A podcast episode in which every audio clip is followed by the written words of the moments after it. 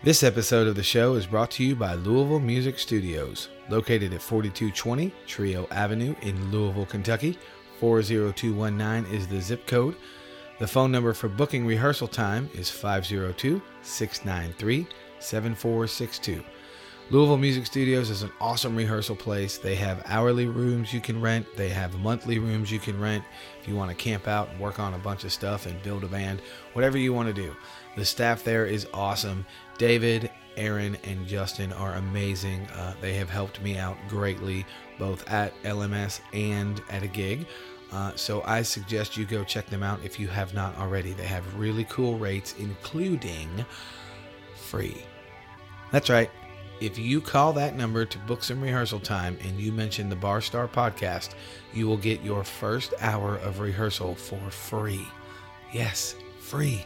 I'm giving away free shit, people. That's awesome. So take advantage of it. Go check out Louisville Music Studios if you haven't already. And if you already have, then you know what's up. And uh, oh, yeah, enjoy this episode of the Bar Star Podcast. The Bar Star Podcast is a show full of stories, opinions, and sarcasm, hosted by a working musician based in Louisville, Kentucky. Wait a second. This guy knows he's a drummer, right? Not an actual musician? Why would anybody want to. Never mind.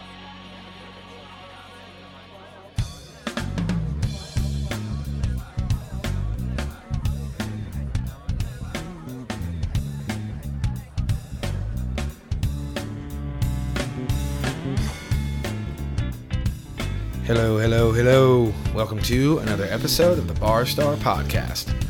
I am your host, Stephen O'Reilly. I want to thank you guys for coming back once again to hang out with my silly ass. I appreciate the support, and I hope you're going to the website and buying shit.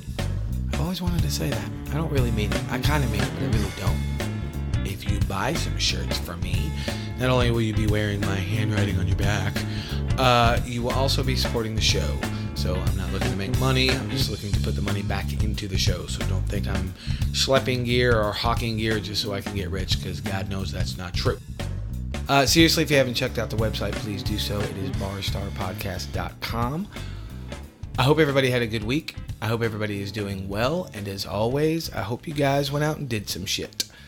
Please take a minute to check out my sponsor, Prophecy Ink., located in the ultra fabulous, amazing, beautiful Highlands in Louisville, Kentucky. Go into the shop, mention the Bar Star podcast, and you will get 10% off your tattoo by any artist in the shop, not just Travis. And please take a moment to check out my brand new sponsor, Louisville Music Studios, located at 4220 Trio Avenue. They're an amazing rehearsal spot. They have all kinds of cool rooms, cool gear, and they're giving shit away with a two hour minimum if you mention the Bar Star podcast when you call to book rehearsal time, you will get your first hour for free. Free shit. That I, seriously, I mean, it doesn't get any better than that. It's just free shit. How can you say no to free shit? Now we got all the business out of the way. I am hanging out with a gentleman who I wouldn't say we don't know each other, but we don't really know each other super, super well. Right. But what we do know about each other is you're a monster. And we play pretty fucking well together a couple times that we played. Yeah, not in the literal sense of a monster. Well, I kind of am. you haven't been married to me, so maybe. maybe All right, fair sense. enough. I am hanging out with my buddy, a one Mr. Frank Green. How are you, sir? I'm great. Thanks for having me. Dude, thanks for making the time to come over. I've been trying to get on this thing for like six months. That is very true, kids. I cannot tell a fucking lie. That is very true. I'm like, can I get on the podcast, Joe? And you're like, yeah, let me get back to you. crickets. Three and a half months worth of crickets. Like the whole summer season worth of crickets. I promise it's not on purpose, dude. No, it's okay. No, I don't. I'm not. I'm not upset. I haven't thought about it. You- I Lies. haven't. I haven't dated it. lies. You know how I know you're lying? Because when I texted you and said, "Do you want to be on the podcast?" I don't even think this the fucking thing got done sending, and you said yes. Yes, absolutely. yes, I don't know why you're thinking. I'm, I'm, I'm I'm not sitting here waiting for your text. Yeah, Oh my god, that's awesome. five and a half months, and I'm oh, sitting Oh, there waiting up. for the text. Cobwebs. you got cobwebs in your vagina. I've got a lot of things in there. Ooh, I like it. How's things, man? How's life? Good, busy, complicated, yes. and pretty good at the moment. A little scary, but that's what life is. It is. It it is very scary. Um, it's odd. Most people that know me and are close to me know that uh, my buddy Jamie passed away, and then a friend of my wife's passed away, and it was like, stop, y'all, stop, just Yeah. stop. Let let's stop this fucking dying shit. Yeah. So that's where I am with the scary part of it. The rest of it, eh, it'll work itself out. That's where I'm at with the scary I part. gotcha. So, to start this whole thing, I want to say this is where I wish I had a camera because I'm totally staring at the ceiling. Okay. I want to say the first time I met you was when you were in Ugly. Yeah. Is that correct or is that I incorrect? think I think probably. Okay. I think that is correct. I heard your name before I met you from Kevin. Never heard of him. Ah, I see what I did there. Me either. Um, but I think that's where I met you. But I don't want to kind of I don't want to start there because this one this show is going to be cool for me because there's a shit ton I don't know about you. Okay. So, how long have you been playing? Let's start there because I know you were born and you grew up and all that bullshit. We got I am officially old. I'm, I mean, but I am, and it's scary um, to admit that I'm 49. I started playing the bass, I think, when I was probably 14. Gotcha. I got a guitar before that, like a Sears, like a harmony guitar. Right. I wanted like an electric guitar. My parents got me the the ones that come in the cardboard box that are like six inches thick box. you know, I But, know what mean, you're talking about. I mean, but you know, a kid wants a guitar, and I'd already Paul Stanley to an acoustic guitar when I was much younger in the basement, so I can't see that they weren't probably roaring to get me another one. Right. Um, but I started there, and I, you know, my brother got me a, like a Pete Townshend chord book and stuff like that, and I kind of just kind of floundered Right. a little bit, and um, and then a friend of mine let me hold a bass and let me borrow a bass, kind of a cheap bass, and I was like, oh, yeah, because I was a big kid. I was my height when I was in tenth grade. Obviously, I was much slimmer then. I don't think I was slim, but I How was, tall are you? I'm six one. Okay. I was mid 50, mid 240 probably. I was a big strapping football playing kid, Right. but it fit me. I mean, I was like the wider neck, and it was just, it felt right. And I was like, instantly, it was the thing. Right. No, that that makes complete sense because I, I uh, and I'm not throwing you under the bus. I know you listened to my show before. I just don't know which ones you've listened to, but I talked about it on the show. My first instrument was guitar, and I hated it. Right. It lasted like a fucking week. It was just all weird and awkward, and I was like, I don't understand this fucking left hand. I just hated it. Right. And when I sat down behind a drum kit, I went, oh. Oh yeah, This is right. This is right. Yeah, so I know exactly what you're talking about. Um, And my, my, my guitar skills came in secondary. You know, I, I, I knew a chord or 2 but my skill came in after I learned, started learning how to play the bass, and I st- kind of started understanding how things worked. right. uh, you know, here's a note and here's a oh, that's the other note in a chord. Gotcha. And I went, okay, I can play a chord over here. Okay, I can do this here. I can do that over there. Right. And so it came secondarily. Now, are do you play? uh, And this is a silly question, but it'll make sense to you. Do you play as much guitar as you do bass? I play 10 times more guitar than I do bass. Really? Absolutely. I never play the bass unless I'm rehearsing bass with a band Mm-hmm. or I'm gigging or recording it. That's crazy. I Never. don't know. I, that I don't know why that shocks me slightly, but it does. Never. Huh. Interesting. I don't dislike it. It's it's just something I've done. It's like you know somebody who's a race car driver for a long time. I guess 35 years I've been playing the bass. right. Well, if you've started at 14, yeah, because I started at 13. I just hit 30 years of playing. Right. Because So- I'm 43. Yeah. So it's like I get it. I'm, I'm not I'm retired, but I'm, I'm I really need I really want to do something else. right. No, I'm never going to get rid of that skill, or I'm never going to lose that skill. But Right. I've got other I've got other ways I'd like to spend my time. No, no, no. I get it. I, I, uh, I have this conversation with a lot of people, especially non-musicians, because they just don't get it. Mm-hmm. And the non-musician listeners of my show, I love you, but you just don't fucking get it. They don't.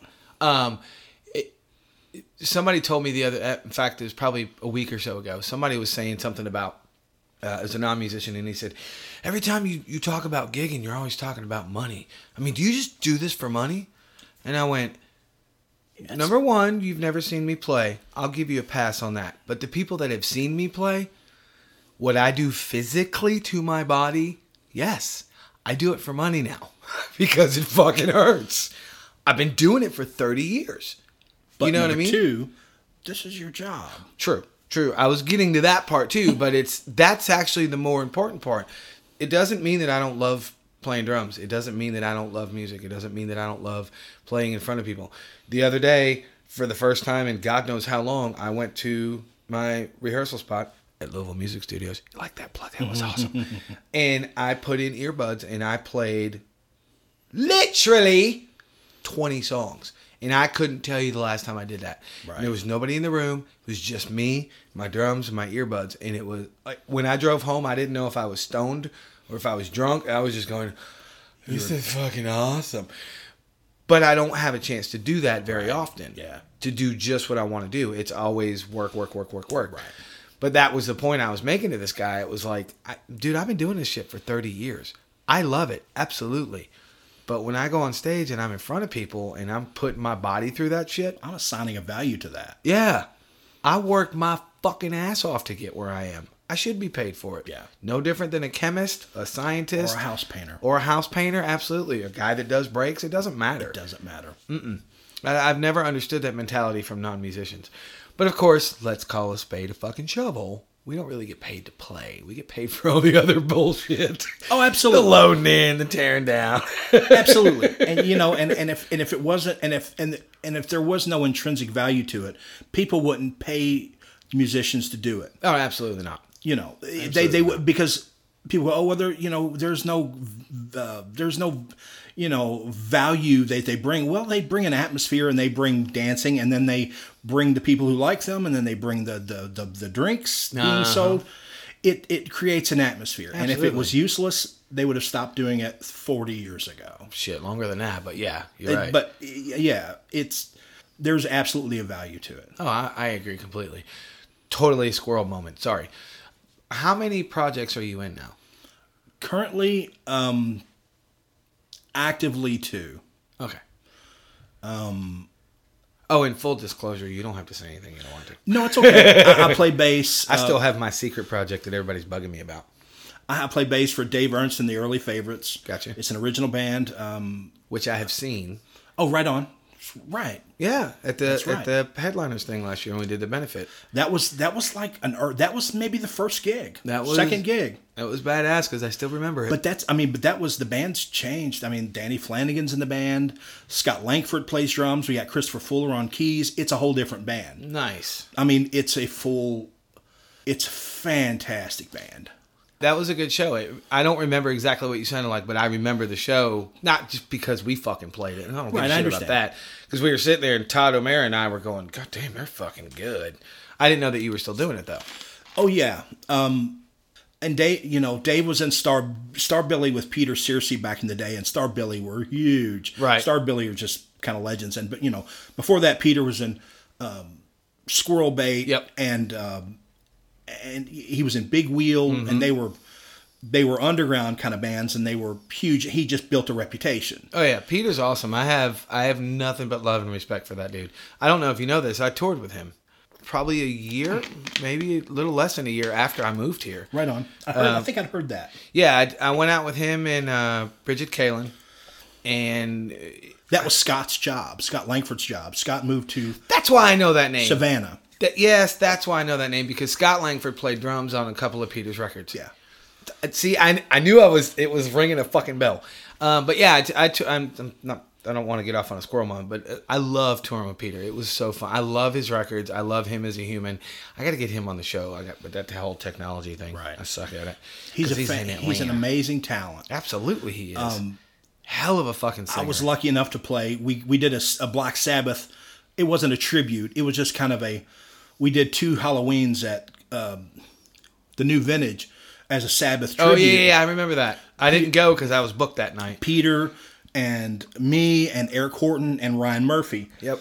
And I'll be honest with you, I can't tell you how many times I looked over on stage and was like, I am on stage with Peter fucking Searcy.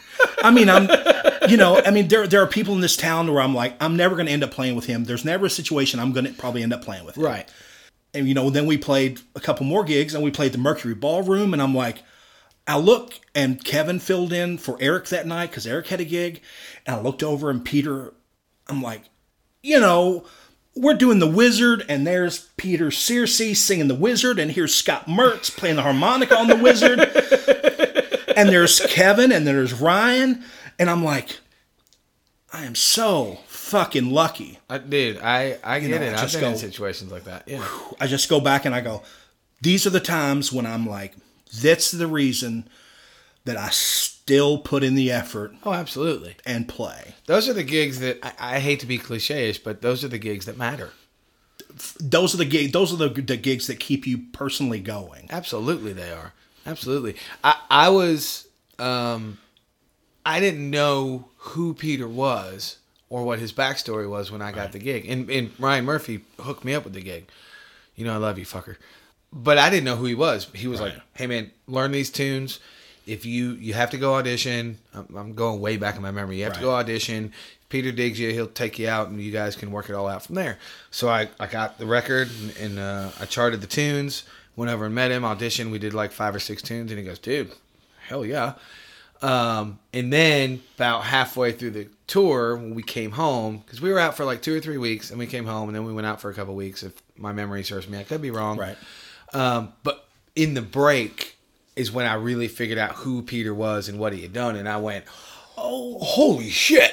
Right. I, I've been just go, oh, he's a dude, and then I mean, and and really, Peter's just a dude, just like everybody's just a dude. But Right. you go, oh, okay. He carries a lot of um, good baggage and a lot of cachet with him. oh, absolutely. and, and when people go Peter Searcy, they go, oh, okay. yeah. Oh, okay. You're playing. Oh, gotcha. Yeah, exactly. I met um uh that gig I was telling you about before we started recording. I met Ben Sollee, Right, and I had right. never met him before. Right. Um, seen him play a few times. Dude's a monster. Absolutely. Um, and I said, "Hey Ben, I'm Stephen O'Reilly. I toured with Peter Searcy for a while, and he spoke very highly of you. And he looked at me and he went, "You toured with Peter Searcy?" I said, "Yeah." I said, "I'm playing with Scott tonight." And he goes, "I'll watch."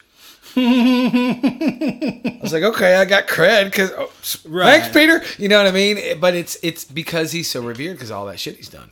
but, and but he continues to be Peter isn't a a oh like me for my reputation. Peter continuously writes and releases new music Yep. and continues to do what Peter does best. Yep. He doesn't rely and, you know, and I said this to Peter one night and he just he didn't he didn't he didn't brush it off.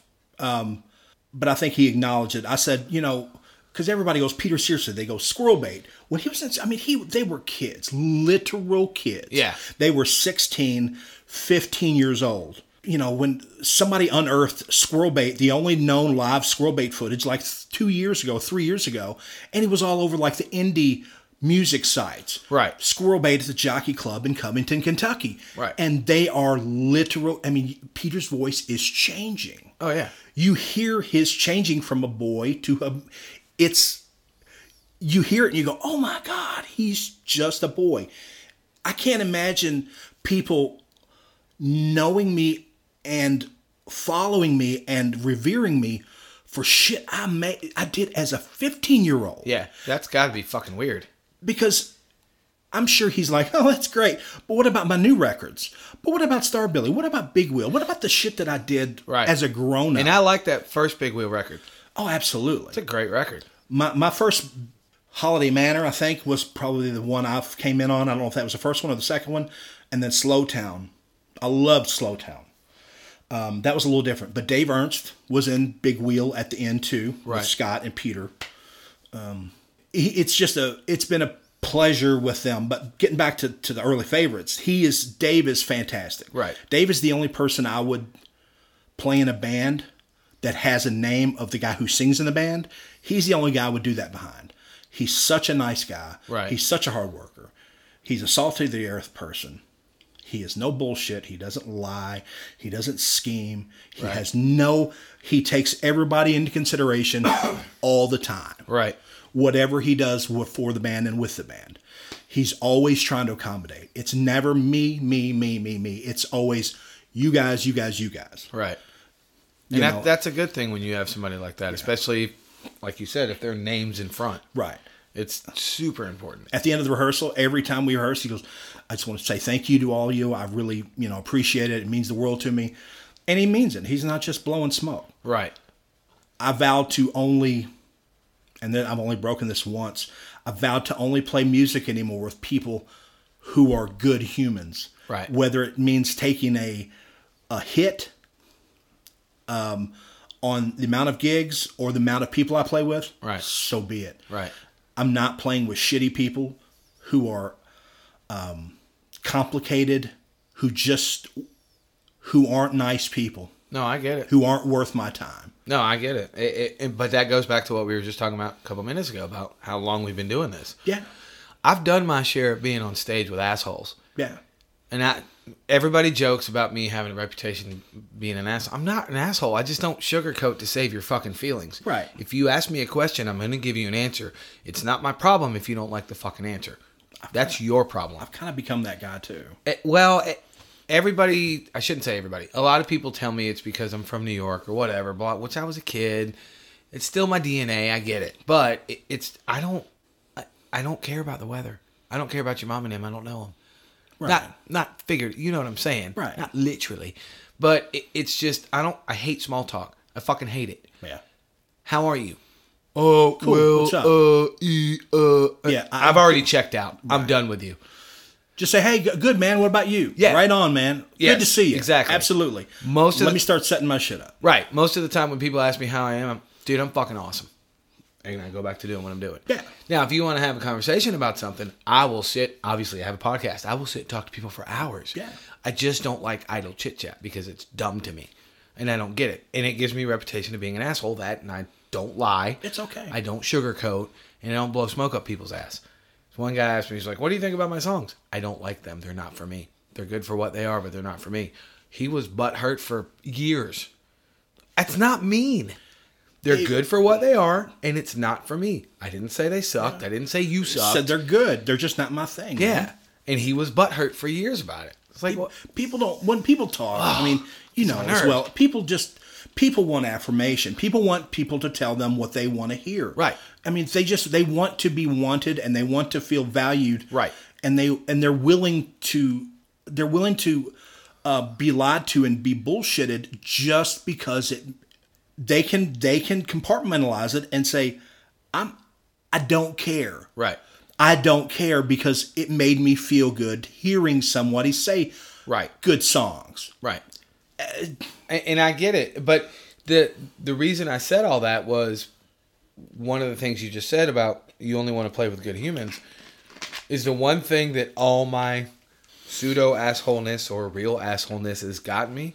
I have zero drama. How long have you known me? Yeah. Seven, eight, nine years? None. You ever heard any drama about Not me? once. I don't have any fucking drama. Because I don't put up with it. You're a douche. I don't like you. Get the fuck away from me and go fuck off.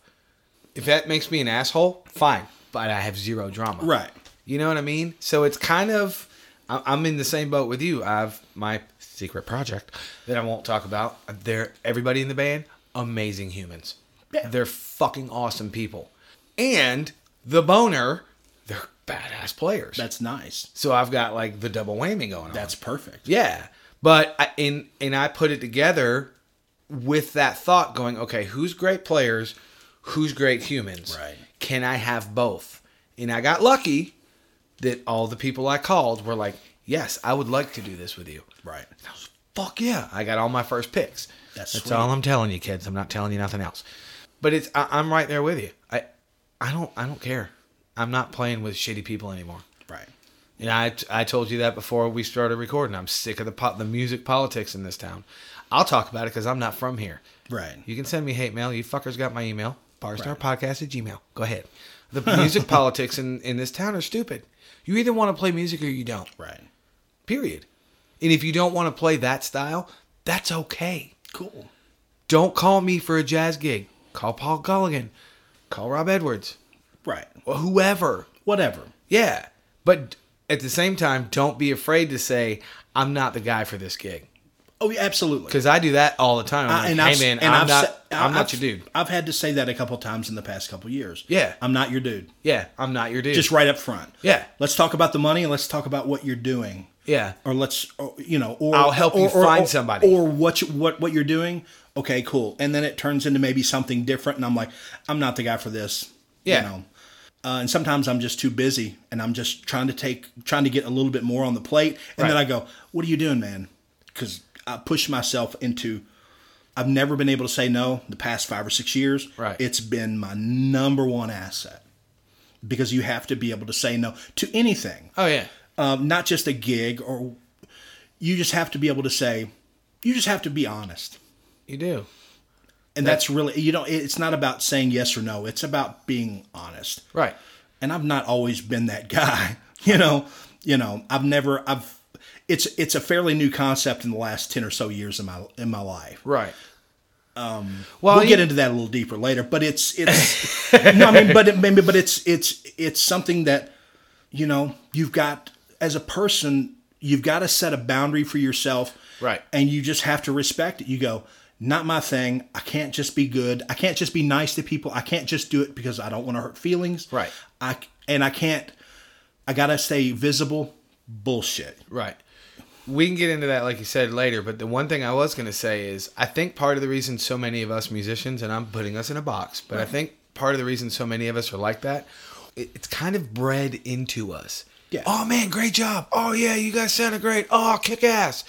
90% of it's bullshit. You don't believe it. right And they think the same thing about you. You're on stage and you know you fucking shit the bed. You know it was horrible. Whatever sound went wrong, you played like shit. Your band played like shit. Your drummer was fucking swimming. Doesn't matter what the case is or what the case is. Excuse me. And everybody, oh, you guys were awesome, and you're going, oh no, we weren't. Come on. don't fucking lie to me. Right. But they won't. It's the number one. Yeah, because it's kind of that. That's what I mean. It's kind of as musicians, we're bred that way to lift each other up. But then you kind of get that double edged sword because you don't want to tear anybody down either. No, but I've, I've, I've found my personal, um, my personal way to approach that is if I feel like somebody was great or really good, and I was like, man, that that was great. I will I will go up to them and I will say, hey man, I loved it. Oh, absolutely. And, and I'll point out something. You know, I'll make you know if I like something uh, from a set or from a from a band, I'll go into what I liked. You Mm-hmm. or, I- why you liked it. why Yeah. I liked it. And I'm it's not just hey man sounded great. Yeah. Because like you it goes back to the small talk. It's it's it's it's a formality that is total bullshit. That people feel like that they are obligated to say sounded great. Don't don't fucking I don't want to hear it. I don't need it. Especially nowadays when I look out on the floor and everybody's got their fucking face in their phone. You're not paying attention any goddamn way. I want somebody to come up and go, "Hey man, the sound was fucking weird," or or to go, "Man, it sounded good, but man, that, that you know, I don't know about whatever." I would hundred to one. Oh, yeah. I want that guy Oh, to be honest. When I when I go see a band and something's weird, I I feel like a or if something's obviously not right. Mm-hmm. I feel like it's my obligation if they're a friend of mine or if they're just an acquaintance to go, "Hey, I love what you're doing." But here's the thing: I- the sound is fucked, or Yep. you, there's some issue with volume on stage. I, I am. You need to figure that 100% out. the same way. I if I'm equate if I if you're a complete stranger to me, I will not do it. It's not my place because you don't know place. me. But if we're at least an acquaintance or above friends and all that shit, I do it all the time. The, the last time I went and saw Soul Circus, I uh, I pulled Sean to the side and I said, "You guys sound great, but you need to turn your sax player up." He goes, "No shit." I said, "No shit." I said, "He's blowing his ass off. And nobody can hear him." Right. And he went, "Well, fucking thanks." It wasn't an issue because obviously he wants his band to sound good right. and I know what I'm listening to because I've been doing this for so long. And I was like, I ain't stepping on your toes, brother, but turn him up. Yeah. And he's like, cool, thanks. And it wasn't, it was never an issue. It wasn't, hey, that was fucked up. You come to my, he appreciated No, it. because he's a pro. Yeah. I mean, if, appreciated if, if I walk up in a band that's got the, the guitar player way down in the mix and you can't even fucking hear him Mm-hmm. on the break, or I go up to you know I go up to if you know a lot of times we Dave Ernst played we played Nashville for Americana Fest a month and a half ago. Nice. It was. And the bar we were playing, the guy who was sound man was also the bartender. You know, I mean, it, it's dude, it's it's Nashville. That's what I was gonna say. It's Nashville. last a while back, I stayed in a hot I stayed in a hotel in Nashville, um, and it was the Opryland Hotel right across from um, the Grand Ole Opry. Oh yeah, yeah, yeah. I know what you're talking about. And the people who work in the restaurant and the bar get up and play songs once an hour. Play two or three songs. The girl will get up and sing a song, play guitar, and the guy will get up and sing a song and play the guitar as they're working. It's Right. part of the gig. Right. Um, but it was Greg Forsman, the guy who plays guitar, and the guy who plays guitar for Kenny Chesney, and a, a woman, and, and, and an older woman, and they they and they sounded fucking phenomenal. Playing as a trio Right. Just playing each other's songs at this sh- kind of a showcase thing. And I'm standing back by the bar, like kind of in the where I'm supposed to be in the middle. Right. I'm like, I look at Danny Flanagan. I'm like, how's that guitar sound? Is- Can you can you hear that? He's like, I don't think Greg's not. You know, Greg's the fucking man. And they're playing acoustic guitar. So I just go over and I stand by the board because I know nobody's manning the board, and I'm just standing there and I'm looking for levels to see what's what. Yeah. Okay, that's Greg. Okay, that's Greg's vocal. Okay, that's her vocal. Okay, and I'm doing that. I felt it was my duty to them Right. to just walk up and see what the fuck was going on Yeah. and see if I could help them present the people hear what they're doing correctly. Right. I wasn't trying to I'm the mix master man. I just wanted the people to be able to hear the guitar and the voices. Right. And that's it. And and equal. Right. And and and that's it. Um I think everybody should just want to everybody should want everyone else to sound good. I I think so too. And no matter how much you hate them, no matter how much you despise them, no matter how much you're jealous of someone, you don't like them. I don't like going somewhere and hearing a band sound like absolute shit. Whether it's a mix or whether it's the band itself. Right. Um, when you see a band that sounds like shit and it's just the band, it's like when you see a wreck, you know, and uh, like it's wet outside and you see a wreck and you're like, oh man, that fucking sucks. And you feel bad. You're like, I'm Yep. glad that's not me, Yep. but God, that sucks for them. It's just tough. It is, and, and it's it, it's walking that line of of not getting the reputation. In my case, of being an asshole, or in some other musicians' cases, being douchebags, Right. Or in some other musicians' cases, being complete judgmental pricks. Right. It's trying to figure out that balance. I think is what we all struggle with, but with what I was saying earlier about the politics in Louisville, music politics, fuckers. Um, nobody has a fucking clue how to even approach anything anymore. You've got this click over here, you've got this click over here, and you got that click over there. This guy will never play with that guy. That chick will never sing for that dude. And it's just fucking weird. And I don't get it because there's so much fucking talent in this city. Do you want do you want to know the secret behind the the the, the varying clicks? If you know the secret, I know the secret. please fucking tell me. because I've been on I've been on both sides of these these click feelings. Ah. Not feelings, but experiences. Okay. I've found personally that the click mindset is strictly centered, literally, around time in. It's it's about Now, do you mean time in your instrument or time in Louisville?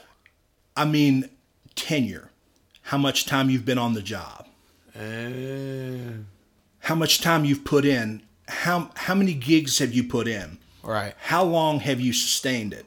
Right. the amount of respect and the amount of consideration you get from people is directly proportionate to the amount of time that you've been on your instrument and gigging in this town.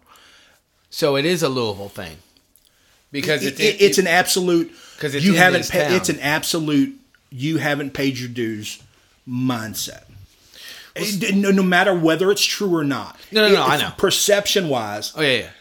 once I crossed a quote unquote threshold, I had to have two record deals and a long stint in a very successful cover band. right.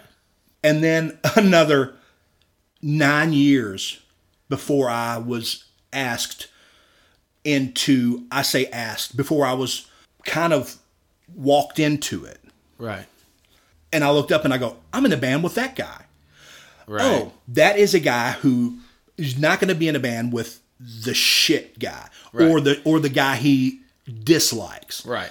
Or the guy who's not worthy. Right. Then I looked up one day and I'm like, oh shit, I'm in a band with Peter Searcy. And I'm, Right. oh, and it was just a, it was a, you know, it was a minimal thing, but I thought, okay, I'm in a band with that dude. Right. And the whole time I'm in a band with people that I'm like, you guys are the shit. And I once I realized, and I was like, I am. I have played with people now officially in this town that are bucket list people to me Right. in this town. And I'm like, did I cross some kind of?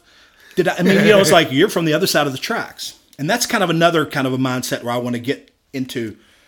Um, I have a I have, I have a real coming from the south end. We are, we are born and bred to view yourself as behind the eight ball Right. you have a chip on your shoulder that you're not from the East End. Right. Your parents weren't well to do. You didn't live in really nice houses. Right. You didn't have art and you didn't have culture. You had Dixie Highway. You had Taylor. you know what I mean? You Yeah. had Taylor Boulevard. Yeah. And um, it's it's a perpetual um, inferiority complex. Right. There's a lot of fucking kick ass, super people that I respect beyond belief who are South End people who I'm like, they are South End to the bone. Steve and Clark, South End. Highland Park. Tony McElwain, Highland Park, South End. D- uh, Dirty Dave Johnson uh, from the Glasspack, super fucking South End. Sean Garrison, King Horse, super fucking South End. Scott McKenzie, super fucking South End. Um, so many other dudes that I'm leaving off who are South End guys. Right. We all grew up with people who were, quote unquote, looking at people who, and it's inferiority complex. It's pearls before swine. It's the less haves seeing the the people with the nice The haves gear. and the have-nots. Right. Yeah. Whether it's real or whether it's not, that's how we. That was the perception. Yeah. Um, and we li- and that pushes a lot of people. It still pushes me today. Right.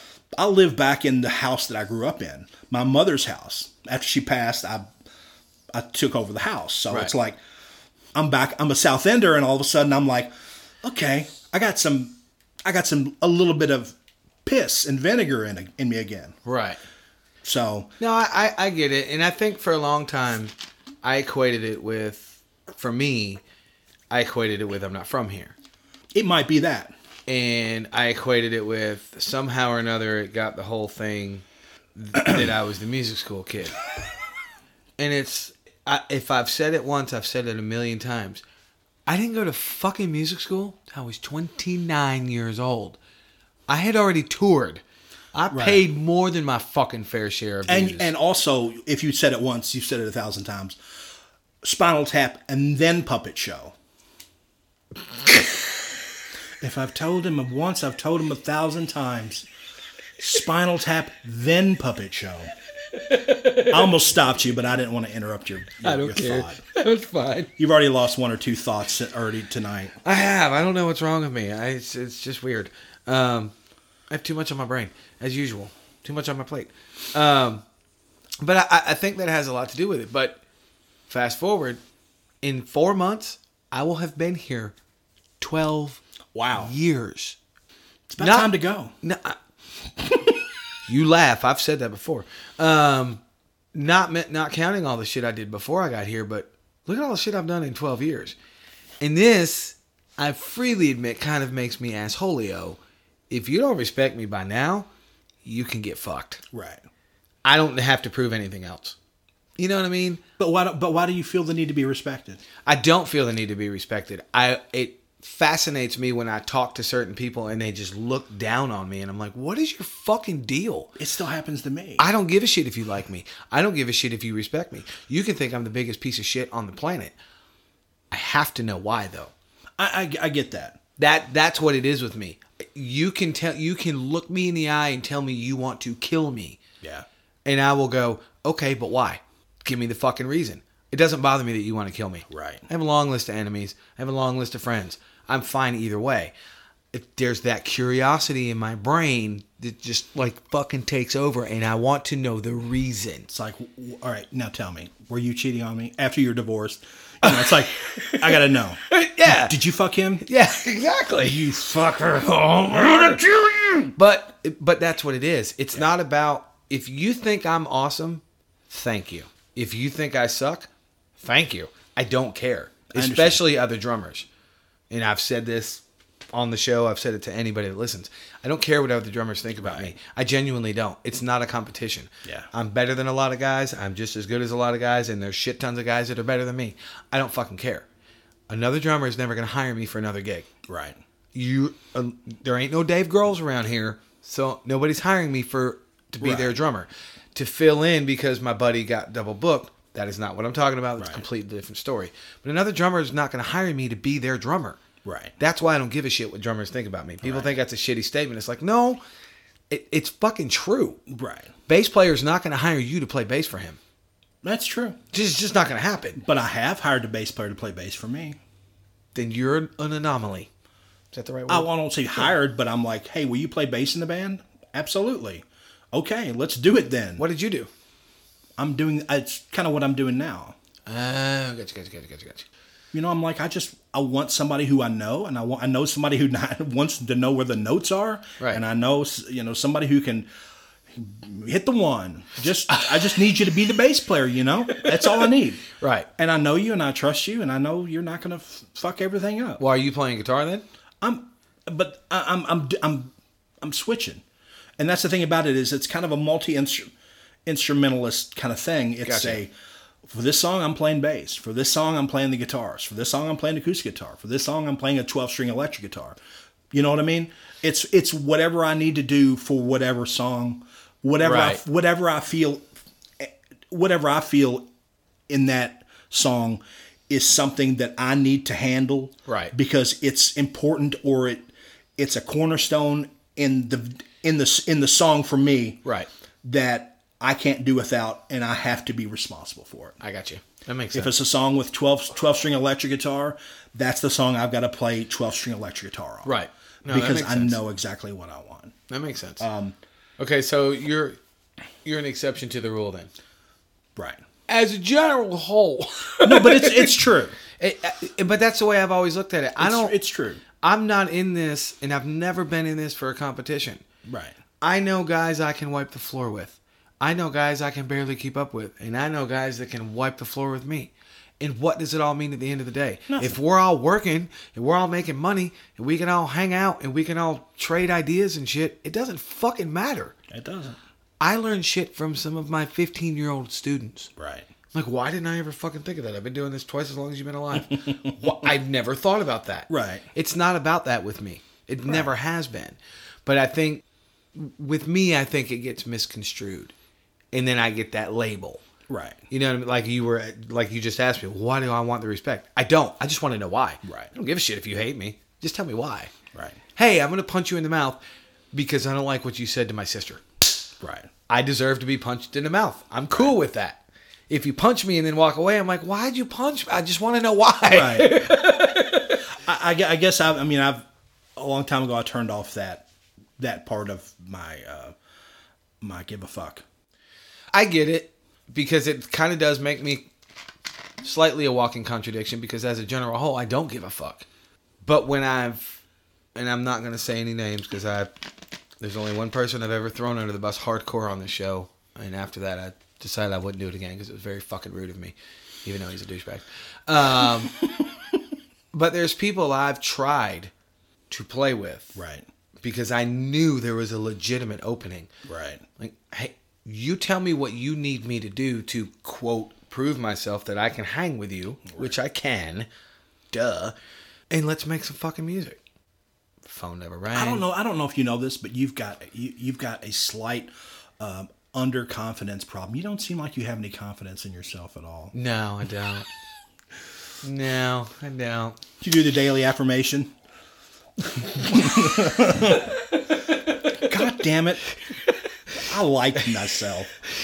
I love me. Uh, no, I just You you I've worked. you, you got uh, somebody's got to be Very- somebody's got to somebody's got to be your your your uh, your fan club and if you're not and if you're not your uh, number one supporter and number one um, inspire you know you have to go i'm the only person who's going to do this for me right, so i need i need to do what i need to to survive right, and, and I will not.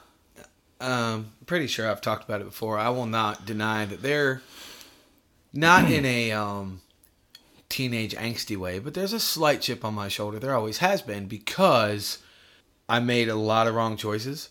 For one, most people know this, and two, when I first started playing, god damn it, did I suck. Like I sucked harder than a fluffer. I But- was but that's- terrible. that's all part of it Right. But the point is, at the time I was sucking and learning, I had people telling me that I sucked. So it was that fuel to go, oh i i, I, I watch this motherfucker. I've been- you know what I mean? So I always, I've always had that little slight chip. But that's where my confidence comes from because of shit like that. Right. Hey, I moved my life 14 times for music and I have nothing. I'm going to go to music school now Right. at fucking 29 years old. For the record, he just pointed to his Amway certificate. He's he's certified for selling Amway. I- I in, like in, that. in Bolivia. I like their toothpaste. their toothpaste is very nice. It's very nice toothpaste. Right. It makes him talk funny like that. It does. It does. It makes my lips pucker. Um, but but that's where a lot of my self confidence comes from. understand. And I know I'm good. I'm not the best. I'm not even. I wouldn't even say I'm great. I'm good. I'm good at what I do. The other ass end of that is I'm also amazing at admitting I don't know what I don't know. Right. I will fucking tell you in a heartbeat. I don't know that. It's a healthy. You've you've got a healthy musicians. You got to be your own. You got to be your own cheerleader, but you also, you're you're. That's a healthy. I mean, everything you're doing is a healthy. I think so. I mean, it's a healthy. I feel like I'm your therapist now. I feel like I'm with my therapist. So tell me, how do you feel, Stephen? How does that make you feel? it makes me feel squishy because I have to pee. Okay. but I mean, but it's you've got you you've. I it's- got it figured out. I think you do, but at some point you got to go. Eh, diminishing returns. I, it doesn't fucking matter. Oh no no no! I, I agree a million percent. And and most people that know me and you know me well enough, you've heard me say it. I don't give a fuck. But there's that one. You give a fuck. There's that one iota of that chip It's that the gives pilot a lie. fuck. It's the pilot lie. Yeah, it's like why? Just tell me why. You can fucking tell me to go pounce salt, but just tell me why. You want to know my pilot is Yes. or, or was? Somebody told me. somebody close to me. Somebody um, who shouldn't have, but I'm thankful they did. Um, when I was growing up, I mean, you know, I was like I said, I was a big strapping football kid. I was like 240 pounds in high school and six feet tall. Damn. Um, somebody said to me, who was like I said, very close. I won't go any further than that. Fair enough. Um, said, why, why do you want to be? Why do you want to be in a band? Why do you want to play rock music? Nobody wants to see a big, you know, like a fat guy on stage playing rock music. And I went, and I just, I went cold, and then I went, hmm. and all of a sudden it was Batman with his parents dead in a fucking alley. Yep. You know what I mean? I was Yeah. like, it was like for the first time in my life, I went, okay, okay. And I just, I mean, that was in my head. I went, you're hurt, and it hurt bad because it was somebody in my family. Right. So it's like, who would say that besides a kind of an asshole? Right. And I thought, O'Reilly was it? No, I'm just kidding. it was O'Reilly. He's, I'm not playing with you. You're a fat guy. I'm like, come on, Steve. Um, and that was two weeks ago. You know, and I'm like, you know what? Whatever. Don't, so, don't don't lie on my show. I'm sorry. So you're the greatest person. Don't lie on my show. Okay. um, so, and I thought, okay. And I that, I that like was the that was about six months after I really got my head around the bass. Right. And I went, okay, all right. And so I spent a year and I did nothing but, but play in my room, Yep. played in my room, played in my room, played in my room, played in my room. Every day from the time I got home from that I wasn't hanging with my friends, I played from four o'clock until dinner. And then immediately after dinner, I went back and played till nine or 10 o'clock. Yep. Put on the records, put on the cassettes, and just played. No matter what it was, I played start to finish, played it start to finish. Yep. And if I didn't know it, I'd learn it by the end of the song. Yep. I did the same thing. Every day I would I would put in something else and I would learn it backwards and forwards. By the end of the night, I'd learn two or three records. And I w- I came to realize that number one skill is you if you're not doing it, you're it doesn't matter what you're what you're taught. If you're not doing it, you're never going to learn it. No, hell no. If it's not in your hand or it's or you're not actively doing it at the stage when you are imprinting your talent mm-hmm. and your abilities and provoking these thoughts and these chemicals in your brain that are like this is your thing. Yep. This is where this is learning. Yep. This is something that and you're driven that you have to do Oh yeah.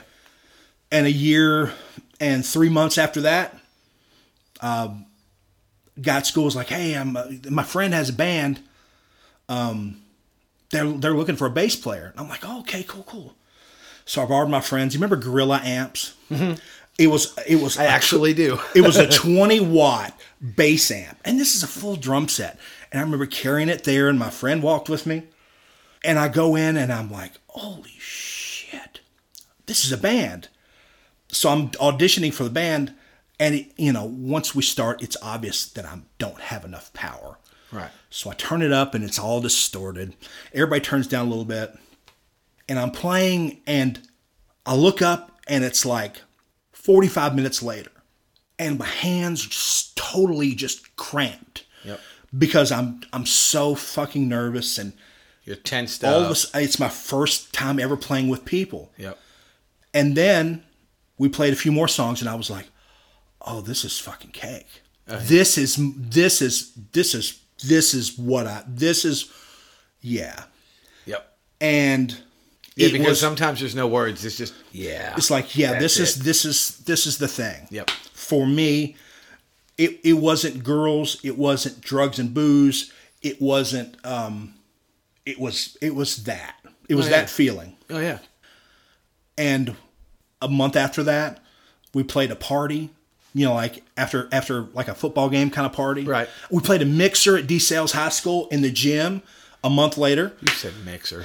it you know and it's just like Only us old dudes know what Right. fucking mixers are. yeah i mean it's like my first gig was a month and a, a week after i joined the band and the drummer for that band who was the guy who hired me was billy masterson Nice. He was going to DeSales, and he Billy's two years younger than me, I think, year and a year or two younger than me. But Billy had already been playing for fucking per, playing with people for years, and that was the beginning of a great friendship with Billy that I've known Billy since since then, since 1986, Damn. and we played on and off for the past 30 30 years, 32 years. Well, did you were you able to shove it in that person's face? That No, no, no, no, no, no. That that that that that was that was a long game. I played the long game. I mean, this was this was Gotcha. everything I did was it's like when you like you're climbing a wall and you got these not you know you're putting these plugs in and you're pulling up every every step I take or every different thing I would do was just another notch up. And then it got to the point to where um you know I played in a million bands right. Not a million, but a handful. But I would stay with them for two or three years. So it was never like one band every every six months. Right. When it came to 2001, and I joined Outspoken, and then a week after I joined the band, because the bass player quit, and they were like, "We're going to New York to showcase for Elektra and Warner Brothers and um, Atlantic and Lava and Lava Atlantic," and they're like, "Okay, we need a bass player," and I'm like, "Okay." So I went and auditioned, and I knew all the material. Um, and then a week later, we drove to New York City and played for all the those labels. Right. Played a couple showcases and came home and it was like, I was just in a band. I've been in a band for two weeks and we've already been to New York and played three showcases or whatever, two showcases. Right. And then Derby Eve got a call. Hey, Atlantic wants to do the deal. So we start working on the contract as of now. Damn. And it's like, I didn't even know that. it's like, oh, three, three, four, three and a half months ago, I was going through a divorce that was tearing me apart. And then all of a sudden, it was like, all of a sudden, my life was literally a 180. It's like, what happened? All of a sudden, I feel like I've been given another fucking chance. Came up, go to record the record. We went, we recorded at Se- in uh, London Bridge in Seattle, where they did the first Temple, the Temple of the Dog record, Right. uh, Pearl Jam 10, the first Blind Melon record, um, couple Soundgarden records, Alice in Chains stuff, and um, we're recording, and I'm thinking, and it's, I mean, like I call it a pilot light. It's the thing down deep in me that I never, never allowed me to go. I'm gonna, I'm gonna give up, or I'm going to, I'm gonna take a loss. Right. Absolutely not. Right. So I record the record. I say we record the record. It wasn't just me. No, And- it's all about you right now, It is. Um, as it should be. So you know we- what I? You know what I haven't told you yet? What's that? You're my hero. Oh. Am I the wind beneath your wings? No, but oh my god, you're so cute. What's that? Oh, I am. Thank you. I know. I'm a handsome son of a bitch when I want to be, man. Not right now. Um, but I remember all of a sudden we get artwork and we got to submit our personal thanks for the record. Yep. And we go to New York and we do a, a you know photo shoots, and I'm like, okay, it's just it's just it's it's an it's not gonna happen. It's just an it's this is not Right. associated. You know, in my mind, I'm like, you know, this is not a record. This is not for the record. This artwork is eh, something's gonna you know go wrong. Obviously, everything went wrong after the fucking record came out, Uh, right. and well, and directly before with the band members, or one. uh, but I thought to myself, only when the album is released, then you start. Then we start getting reports. The first single is already charting on R and R online. The you know the record and retail charts for what's what's Right. playing and where. Right. You go, oh, oh, oh, oh. They're playing it in. They're oh, playing it in. Tempe, or they're playing it in Denver. Oh, they're playing it in Baltimore. Oh, okay. Then you all of a sudden you look and uh, Outspoken is number two on these R and R play charts, and I'm like, and I look below us and it's uh, Stone Sour and it's uh, Creed and it's all these bands, and I'm like, we're getting more spins than the Red Hot Chili Peppers in in, in a lot of these markets. I Right. was like, wow, that's okay. And I know it wasn't just me blowing smoke because my my mother printed them all out and saved them. You know what I mean? Nice. And I and you know I went through them. You know, a couple of years, about a year ago after she passed, and I was just looking at them, going, "Wow, this actually happened." But then, until I got that record in my hand, it was like, it was the fucking ultimate. That was the official end. I fucking pulled the sword from the stone. You know what I mean? Yeah, yeah, yeah. I went and I, I I've exacted my revenge. And what I did is I went from a 15 year old kid who kind of got blindsided by someone I loved Right. with a really fucking snide sideways comment Yep. and I instead of being bitter and and and taking it out on that person or really letting it eat at me, You used it for fuel. I used it for fuel. Yeah. And I never stopped looking and you know the outspoken thing was serendipity. It was total it was a total serendipitous I slipped and fell into I say a pot of gold. Right. And that's kind of what it felt like. right. metaphoric or gold. It's not. I know. I, what's the? Yeah, it's I it's definitely not a pot of of of, of money gold, No. um, uh, or monetary gold. But and at that point, I just thought, you know, all right, this is the end of that. You've been there. You've been to the mountain. You proved it. right. Let's call it done. And it felt like. Like I said, it was like the long game. I played the, it's like the long con. You know, it's like Yeah. I, was, I was with her for six years, and I realized she'd been stealing money from me. Or you know what I mean? she long conned me, Yeah. or whatever. I played the long payback, Yep. Living well is the best revenge. Succeeding is the best revenge. I agree. Proving someone wrong is the best fucking revenge. And I had nothing Oh, to faux show. I had nothing to hide behind because I hadn't changed over those years. In fact, I'd gained weight. I hadn't changed, but one thing that I couldn't be denied on was I was fucking good. Yep. And not and even better than being fucking good, I was a great team player. I was great for morale in a band. I was a brother. Granted, I was a piece of shit a lot of times to people. but within within the band, I was a great teammate. Right. I was a great position player. I was always there. I never the ball never went through my legs. I never bobbled it. I was always threw it on a on a fucking lightning rod. Pow! Right. Metaphorically speaking for the for the band. I was always there. I was always on time. I always hit my marks. And I was um, I succeeded because I was good. right. Absolutely.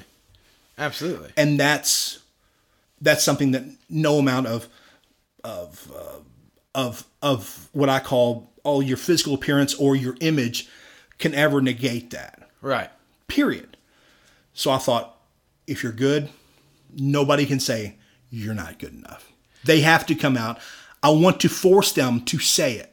Oh yeah, yeah. No, I, I trust me, dude. I get it. I mean, I and I'm not gonna go into a long history about me, but most people have listened to my show enough. But I, there's a lot of that in me too. I never, I've I've never got to that point where I got the deal, but I was so close so many fucking times Right. that at least that was enough indication for me to go. I know what the fuck I'm doing, and I know I can do it. All the deals fell through for whatever reason, As they tend to do nine out of ten times. yeah, Or absolutely. more than that. Absolutely. So I, I don't.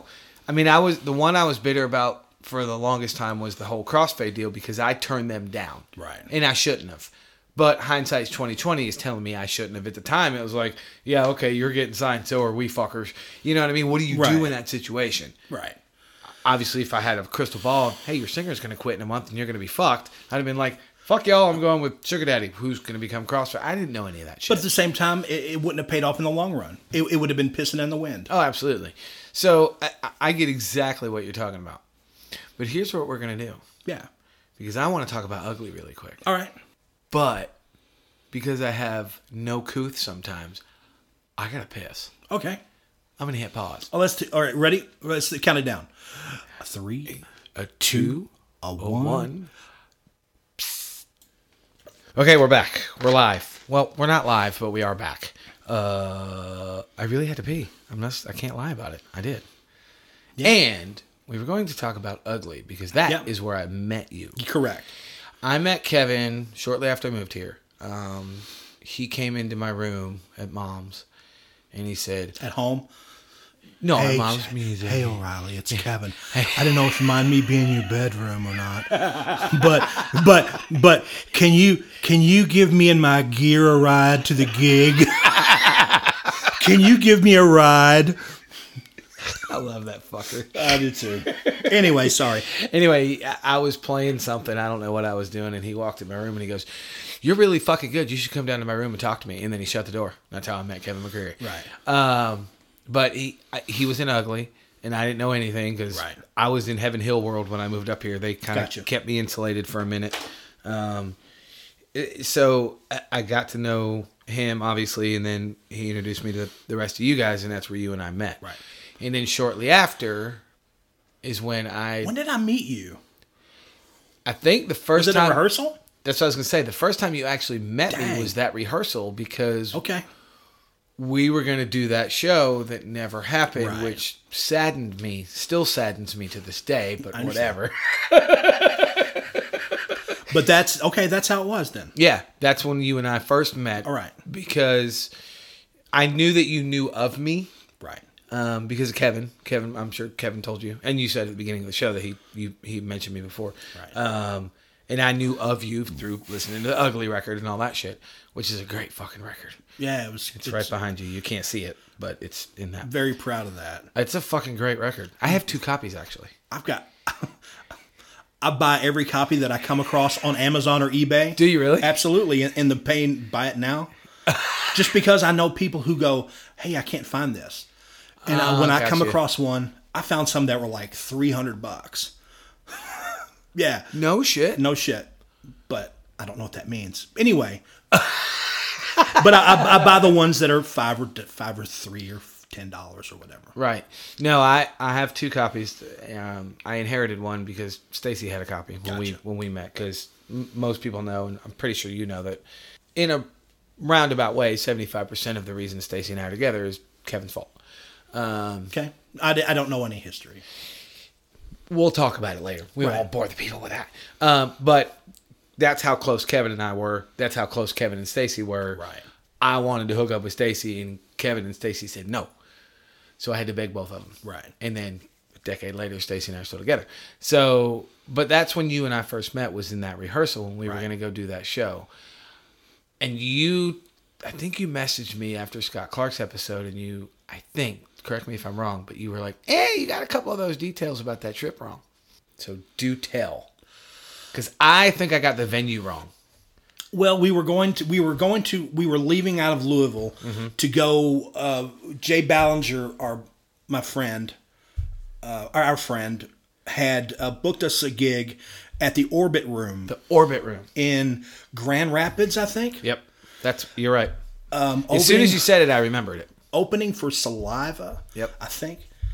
Um, and we were just doing a, a you know, a, I call them a deadhead, just, just straight ahead one way, no other destination. Yep. It was like a seven and seven hour, seven and a half hour drive. Yep. Um, and I don't remember even. I don't even remember how I got that gig. It's because it's because of Kevin. Kevin came to us and was like, O'Reilly is a fan because we we had we had just kind of fizzled with Donnie. That's the part I meant. I, let me rephrase that. I knew I got it because of Kevin. I don't. I meant I don't know what happened to Donnie. Uh, yeah, it's it's it's. I couldn't remember if he it- quit or if it was just. it was it was a mixture of it was kind of a we're just all going to act like we're just going to ignore it till it goes away okay, I got you. and it was kind of like a war of attrition Right. it's like i don't give a fuck and you all don't give a fuck and- or you don't give a fuck and we don't give a fuck and none of us give a fuck and it's like okay let's just kind of but there were there were a lot of weird dynamics on the band Right. and I, to be honest i had uh i'd already quit the band at that point at one point right. Um, for for issues and you know Kevin was like don't just don't quit on me don't quit Right. don't quit on me but you know I, I had invi- I invited them to my apartment in the Highlands on Bonnycastle he and Donnie and I was like I'm done you know and here's why right. and I just wanted to tell you face to face I wasn't going to text you but here's why Right. and they're like you know I totally understand I'm like I love you guys but please feel free to do your thing. I'm not going to be offended if you go and find somebody else to play the bass. I think you need to, but I'm I'm I'm done. Right. Anyway, things changed. It, there was a lot of weird dynamics in the band. Right. It was um, And full disclosure um, about my show, I, I'm not. I don't give a fuck about dirt. You want to talk about Right, it? Cool. no, If that- you that's- don't, no. that's cool too. That's not what I'm looking for. and I'm not I'm not trying to uh, I'm not trying to but with any band there are dynamics within Oh, always. with, Always. within any band who have four really fucking strong personalities like Mm-hmm. Donnie Highland, Kevin McCreery, Joe Tubal, and myself. you guys had five. Oh yeah, Joe counts as two, yeah. and I love Joe. I do, Oh, absolutely. but he counts as two. He's a super dynamic personality. he absolutely Yeah. Joe is, I can't, he's the most, you, dynamic is a word. He is one of the most, most creative people I've ever been in a room with. Right. He, when he, when he is in music making mode, he is an absolute, he is an engine firing on, on all cylinders. He, he hears it, his suggestions, he's, he's temperamental. He is, he, he, because he knows if he insists on something, if I'm watching him and he's getting more pissed off, it's because he knows that his thing is the way. Right. And he knows that his idea is the way. And he just wants to be able to physically get it out and say it or demonstrate it or here's what I'm doing. And he get up and he'll dance it or he will you know, I want this, and I, I want a little bit of, um, you know, I want a little bit of uh, uh, Chauncey Billups. You know what I mean on on the on the bass, or you know, I, I want a little bit of, you know, give me a little, uh, uh, uh, give me a little uh, David Lee Roth, but on the drums, Right. you know, and everybody's like, got it. We all spoke exactly the same language, Right. or we understood Joe. Right. We understood his language. Um, but it was intoxicating. I'd never been in a band with a guy like that. Right. He was 100% the fuel, the engine, the starter, the exhaust, Oh yeah. the wheels, the drivetrain, in so many ways with that band. Well, I remember, and we'll get back to Yeah. how I wound up with the gig in a second. But I remember because I didn't meet you that night, but you guys did a show at Freedom Hall. I think it was Louisville Freedom Gardens. Hall. Louisville Gardens. Thank you. Um, and I remember watching the show, and that was the first time I saw you guys. Right. And Kevin came up to me afterward, and he said, "What'd you think?" And I went, "That dude is a goddamn certified fucking star." Absolutely. period. There's no discussion. There's no other way to put it. End of story. And that that's all I remember about that show. Was Period. that it was just oh god. when I'm when I met him, Outspoken was on tour, and we played in Cleveland at the Agora. uh, the Cleveland? Agora- at the Agora Ballroom. the ballroom in Cleveland. But the Agora is world famous. I Right. grew up seeing the, the the neon sign behind bands and magazines, you know, and there we were playing the fucking Agora Ballroom. It's actually for the second time. We played there once before the album came out. Nice. but we were on a label and he- we were opening for his band Bridge, a Detroit band, Right. an all original band. We were opening with a, a major label record out, opening for a non major label act. Right. And it was because they had a gigantic following, even in Cleveland, Right. being from Detroit. They would party bus people down to the gigs. They would literally carry the people with them to the gigs. Literally. Thanks. and you know It's a smart fucking way to do it. it was it was and they would always get these party buses for next to nothing tip the shit out of i guess the drivers everybody would get jacked up coked up drunk high and go and fucking rock and then they'd go take the two hour trip back to cleveland and or back to detroit and it was like just a night out Yeah. I started to drink when we got there, and I met him, and I realized he was he was flighty. He was different. He was really flighty. But this is before I knew he was the dude in in the band and the singer in the band. Right. Our crew puts up our shit, blah blah blah, and we do a sound, you know, and then there's another band in front of us.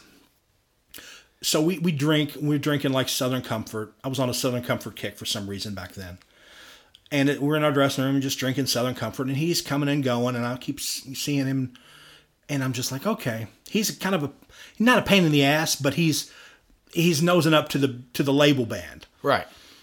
and we had a bus at that point, and I'm like, okay, so he kept talking about going to the bus, going to the bus, going to the bus.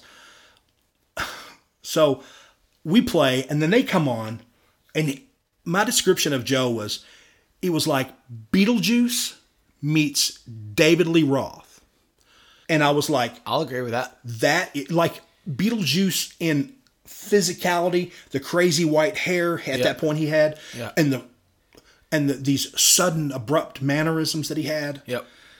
But he had this. Uh, he was an arena rock. He was like a prototype. It was like seeing a Jim Morrison in the whiskey. It was like I was like, I can't believe I just saw that dude. He is the rest of these dudes, good band. Yeah. He is in a different class. Oh, absolutely. It was astonishing. Couldn't believe it. So all of a sudden, I mean, we, we were already dealing with problems and outspoken with with our the member that we were having problems with. So everybody's like, Kevin's like, that dude. And I'm like, holy shit. Kevin's like, I exchanged numbers with him, um, and I got his number too. So later, after they played, everybody was super drunk. We going outside, went outside. He was like, "Let's go to the bus. Let's go to the bus." And our the tour bus driver was like, "I'm not." He was like, "Our, our sound man, Gus. Do you know Gus? Cock? Yeah. Yeah. I love Gus. I love Gus, and he was our sound man. I love Gus. And they're like, he was on the bus trying to he wasn't doing anything like with a woman but he was trying to to he was trying to acquire um, he was trying to acquire a good time we were a rock and roll band out on the road Right. and, and you know and i'm not throwing gus under the bus because gus is a rock and roll fucking pioneer Oh, absolutely, he is. And he's like johnny appleseed with rock and roll he is he's like the guy who the guys who dug the panama canal he is the dude Oh yeah. been there done that blah blah blah Oh yeah. He's awesome. I love Gus. but every night we were everybody was looking to get fucked up. You got some pills, sure. You got some you got some blow, I'll take all of that. You got some uh, you know, wh- whatever, Right. Didn't matter. We were just being. We didn't have jobs. We were on a major label, and we just wanted to party, and somebody else was going to cart us around while we did it and set up our shit. Yep. But our tour manager, who was at the same time spending all of our money getting cash advances on our American Express card, uh, buying large amounts of narcotics with it, stealing from the band, decided that this is a no a drug free tour. You know, at the beginning, the man whose who, whose job is to keep uh, certain members of the band clean, and then he was stealing from the band and buying his own narcotics. decided that these people with Gus had to go. This one person that was with Gus had to go. Right. Gus was not causing a scene. Gus was not being a, a, a nuisance. He wasn't being out of order. He was just He was Gus. he was just Gus. And so they threw him off the bus. There's about 50 people that listen to the show that'll get that. Right. The rest of you, Joe was the guy with Gus. so Joe came off the off the bus, and then Joe and I, we're drunk, and we, he starts saying something about the band or the the band, or he starts making some innuendo about the band or kind of ragging us a little bit, and I'm like, you know, I remember thinking, what what, what the fuck do you mean, you know? right. He was like, oh, and he, you know, he's kind of he's kind of being petty, and I'm like, I, don't know who the fuck you're talking to, but if you're talking to me, then, you know, you know, don't beat around the bush. Tell me what you want to say. Right. You know, I don't give a fuck. And then all of a sudden, all of a sudden, next thing I know, we are in fisticuffs. We're on the ground. You and Joe? Joe, Joe and I are fighting in a gravel uh, parking like lot next to the Agora, out like 30 feet outside the, the side door where you load in equipment. And we are just locked up. And he's got his head kind of down and he's wearing my ribs out. I mean, I'm like, oh, and I'm undercutting like, you know, like here, and I'm, I'm trying to bash his head, you know, like with, with Right. like that. And it went on for, it seemed like forever, but it was probably only about 15 or 20 seconds. Right.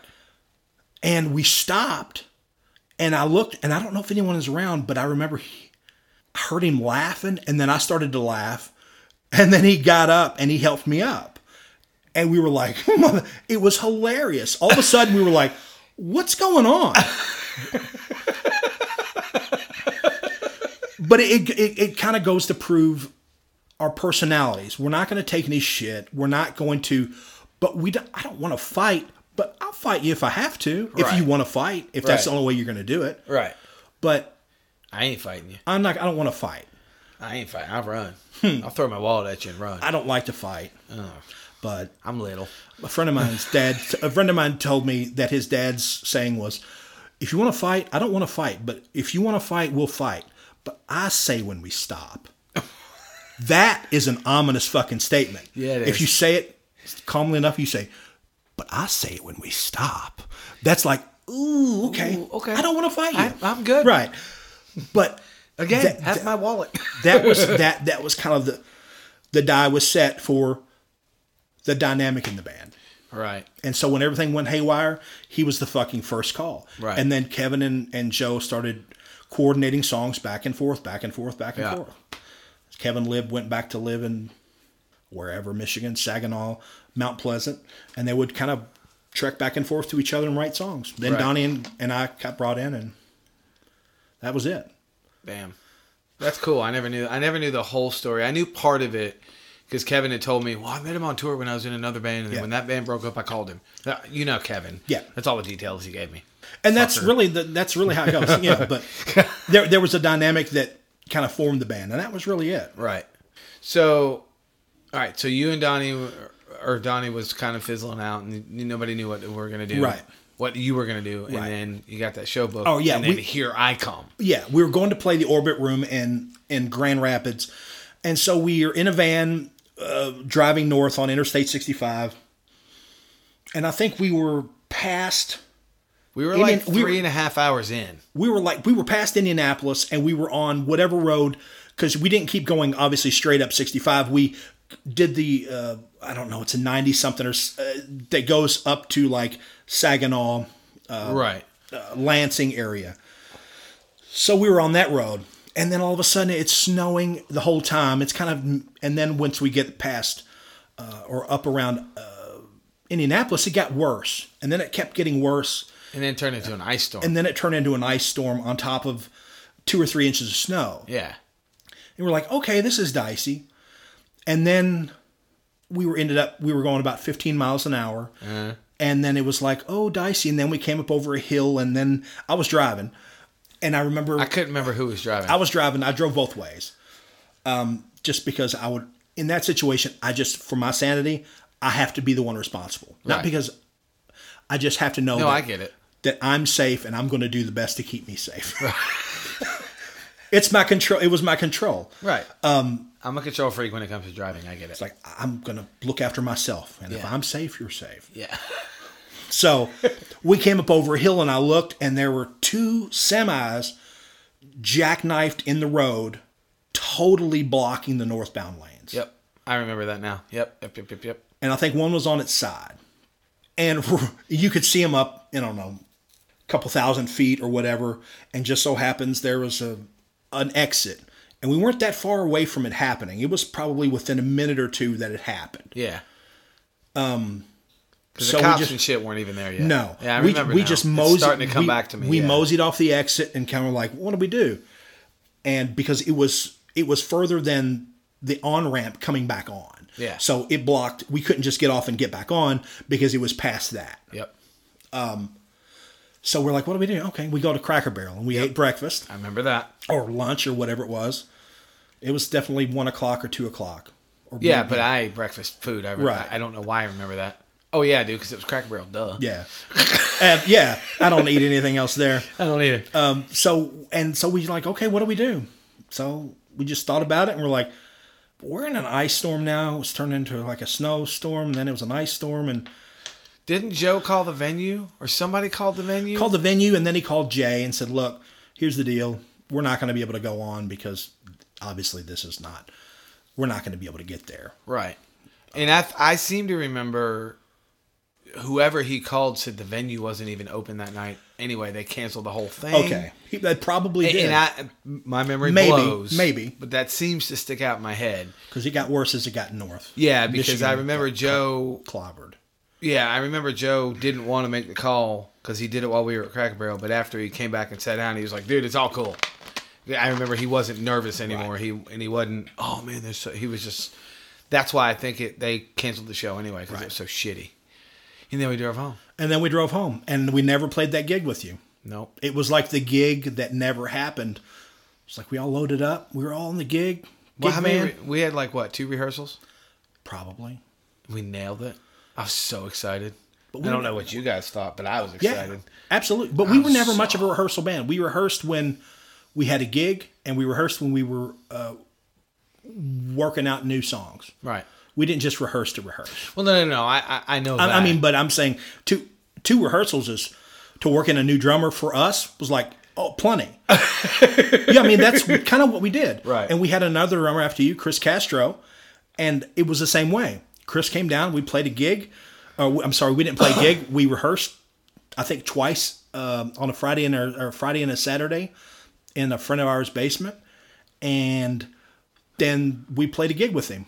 We Yeah. went to Michigan the next weekend, and you know, he you know, he lived in Michigan, so we played a gig with him the next weekend. Yeah, I remember. I remember that because uh, Kevin asked. He said, uh, "I don't remember how long ago or how long between my gig that never happened in that. But he, I remember him asking me. He was like, "Hey, we got this other gig," and I pulled out my calendar and went, "Fuck, I'm booked." Yeah. That's why I couldn't do it.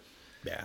It was later on that spring, I think. Yeah, I, I think it was this last spring because yeah, it was that that one's always been a, a. It's not a regret or any of that shit. It's that disappointment. Right. It I did- so wanted to get on stage with you three. Ugh, the rehearsals were awesome enough for me, and the record was good. and Right. I liked all the guys. Obviously, you know how I feel about Kevin. Um, I didn't know you and Joe that well, but I just remember going, "Fuck, never get to do that." Right. I was so disappointed in that for like a long time. I used to give Kevin shit about it. I'm like, hey, you should put ugly together so I can have my fucking gig. Right. I'm not, I'm not doing fucking that. laugh. Yeah, I can't do his laugh, but it, it's for me. It's not for y'all. It's for me. Right. Um, but yeah, that that's that's cool though that you guys got to do all that kind of fucking cool shit, and you got to do it with Kevin. You got to do it with your buddies, Oh, absolutely. and I never got to. I'm jealous. It's true. I'm but, so jelly. You know, just a, just a quick Kevin thing. Kevin came into came into my life and came into our lives through Outspoken. He moved in it with Donnie. Um, when he and David moved back from Nashville, uh, Kevin was down there working at Epiphone. David was down there trying to you know get songs published or get a deal or something. And then they moved back to Louisville, and I met him at dinner at Donnie's house. That you know, I wasn't in the band. And, hey, you got to meet this dude. He is super. He's exactly like us. He's got great taste in music. He likes the same shit we like. Um, he's a good. He's just a good dude Right. who's more talented than anybody in our circle. Right. Um, You got to meet him. Cool. Met him. I'm like, hell of a dude. And it was, that was it. Yep.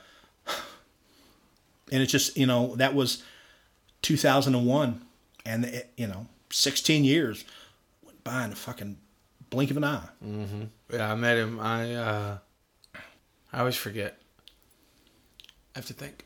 I moved here February of 2007 okay because my first gig up here, I didn't live here yet. I drove up here three, maybe four times for rehearsals with Heaven Hill because I got hired for. I got they hired me.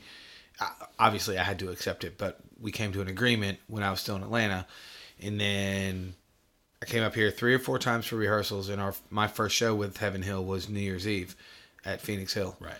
It was stupid fucking packed. right Um, and then my second show was in February. We did uh, we opened for uh, in the Clear CD release party. I think. okay I think it was in the Clear. I don't remember. It was somebody's CD release party. Um, I moved here like a week after that. I came up, played the gig, left my shit here, went back down to Atlanta, got my other shit that I owned, and moved back up here. Found an apartment and all that bullshit. Um, and I started teaching at Mom's probably that spring of 07. And I met him maybe three weeks, four weeks after I was at Mom's right and we were fast friends ever since. And because that's how I got the avant-garde dog shit was through him playing with me through the ugly rehearsals, Right. going, Yeah, yeah, okay, yeah. not only is he a, a decent player, he I can actually play with him. Yeah. him pronouns fucker. Kevin saying that about me, Right. So that's how I got the avant-garde dog stuff because yeah, you can. This is right up your fucking alley, dude. absolutely So that's pretty awesome.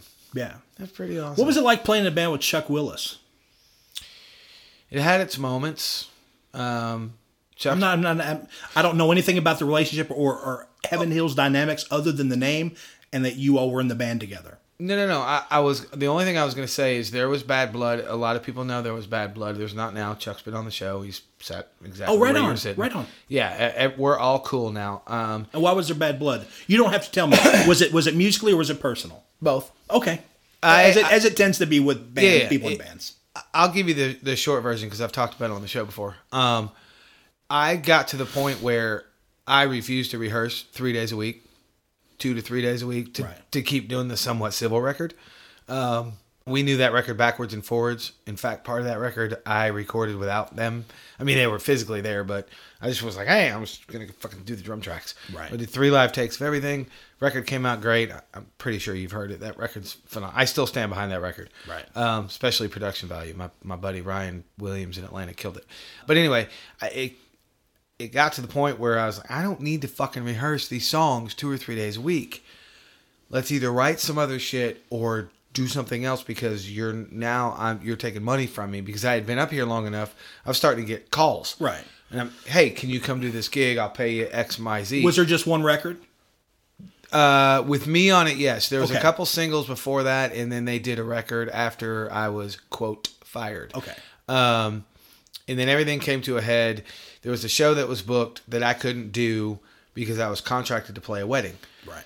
And I said, "Well, just move the show the weekend before, weekend after." And I'm when I say move the show, it was two months out, Right. three months out, uh, and that created this big giant fucking stink. And everybody kind of plotted and fired me. Replaced me with Ivan Arnold, which was a great choice. Um, and I don't mean that sarcastically. I love Ivan. Um, but then I they haven't seen Ivan in at least ten years or I more. I saw him two months ago. Wow. He's thinking about moving back up here, Where's he live? uh, Alabama. Oh, right on. Yeah. I didn't. I, yeah. I, uh, you know, having said that, I never. He just popped back into my. I'd been so long since I Yeah. thought about him or saw him. He was a really nice guy. Super nice guy, super fucking smart, and a monster drummer. Absolutely. Um, so they didn't tell me that I was replaced. They said, "Well, we don't know what we're gonna do." And I went back to pick up my gear, and Ivan's drums were in there, and it just it just became this fucking shitstorm. Um, and they threw me under the bus in the Louisville Music News, and to anybody that listened, everything was my fault, and I wouldn't do this, and I wouldn't do that, and the reality was the somewhat civil record wouldn't have come into existence without me. Right. Fucking period. It's not me bragging. That is a fact. Right. Um, they fucked up. I fucked up. Whatever. It's all water over the under, under the bridge. But that's what happened. It was just that, that. weird. They didn't like certain things I was doing. I refused to practice every fucking day because I didn't need to do that shit, and I wasn't interested in it. Especially after we recorded the record. Dude, I know these fucking songs. We've done it. Yeah. Uh, are we doing pre-production for a tour? Yeah. Are we writing a new record? Exactly. Absolutely. I'll put put it towards writing a new record or pre-pro Yeah. for a tour, whatever we need to do. Yeah. But I'm not gonna No. And that that was the rehearsal is for fucking that was the beginning of it and then i, I went to uh, i went to memphis to record um, two or three tracks for this dude uh, i won't say his name because he's pseudo famous and he's kind of a fucking douchebag and treated me like garbage was But his it- first name Pete? no Okay. um, he, didn't, he didn't work at Ardent.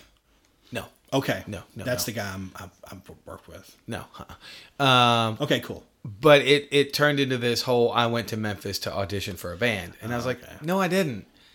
I went to Memphis to do a studio job because that's what the fuck I do if I get the calls.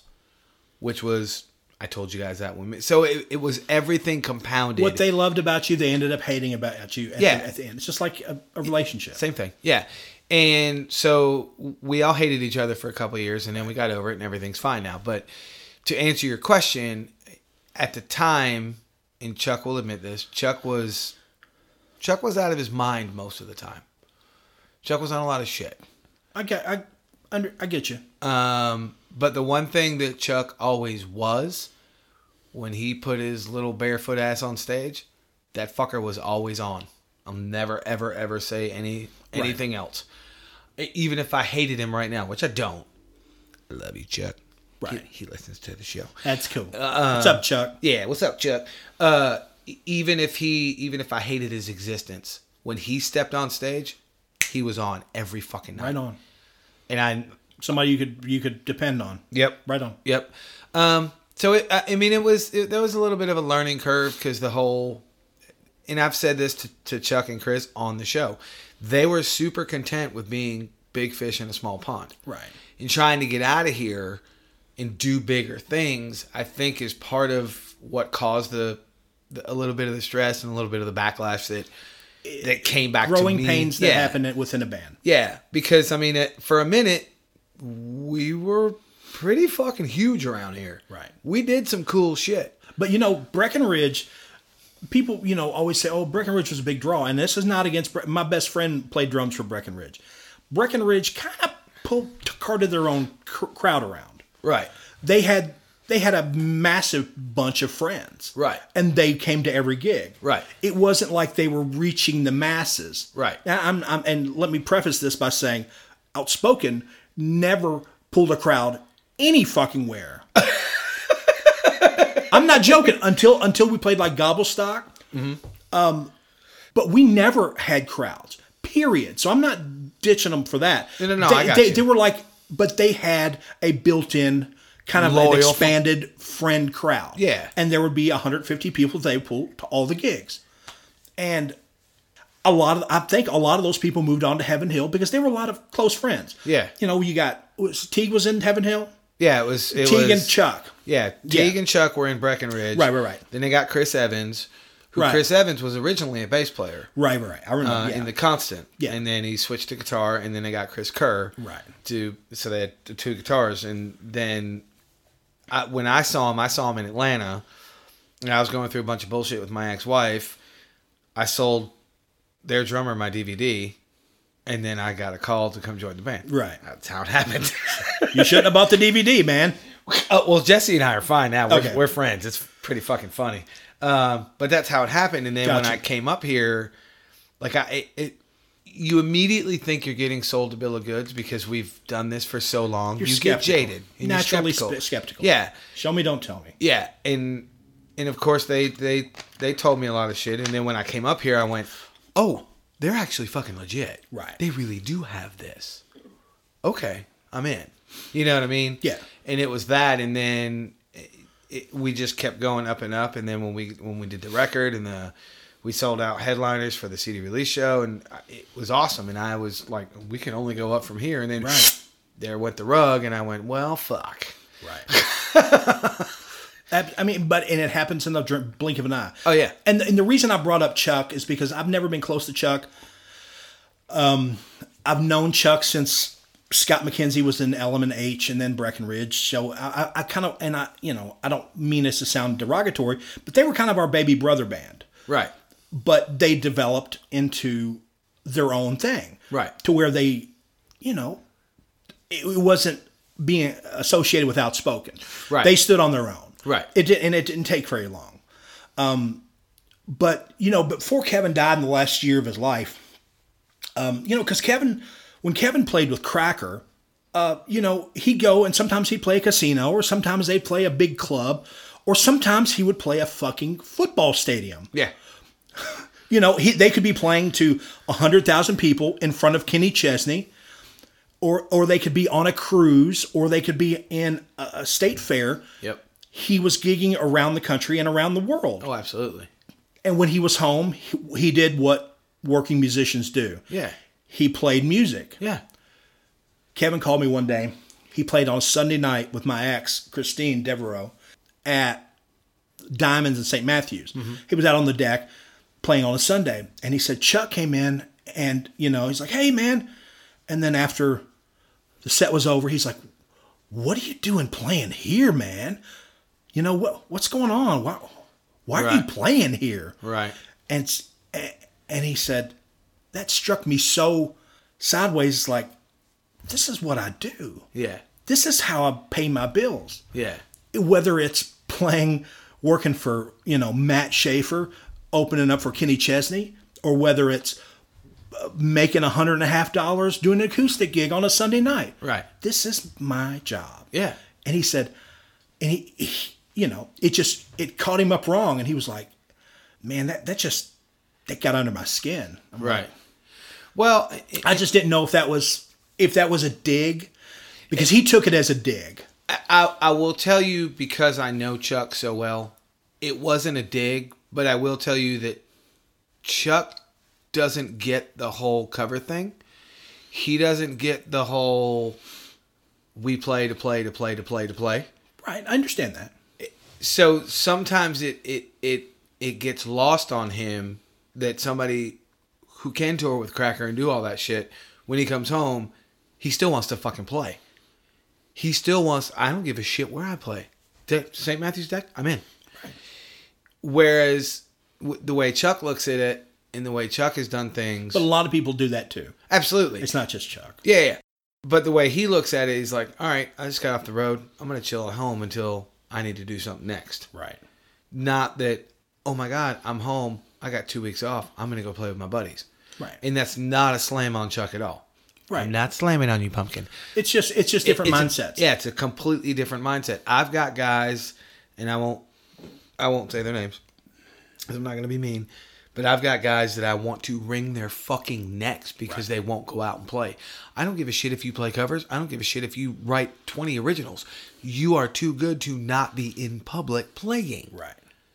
Go fucking play. Just go gig. Yeah, and they won't. And it drives me batshit. But it's that kind of mentality, I think. It's just like, eh, that's not my thing. I don't want to do it. If you stop looking at gigging as a singular, pe- pe- people approach gigging as in a um, so many people in who do primarily original music, and, you know, traditionally in their life, they approach gigs in a vertical fashion. Gigs are pow, and the meter goes straight up through, and you see the spike, and it's like this. Yep. Everyone else, working musicians or people who have careers, it's all horizontal. It's all lateral movement. It's Yep. it's here to here. It's not flatline, boop, straight up. It's it's always hovering. It's always kind of you know Yeah. humming along. But it, it's it's that approach. It's big gig, and then a month, two months, three months, big gig. Yep. Two months, three months, big, Big gig. gig, yeah. Those are ego gigs. Those are gigs that people lay in their bed at night and go, "Honey, how did we do? Yeah. y'all were great. Oh, thanks, baby."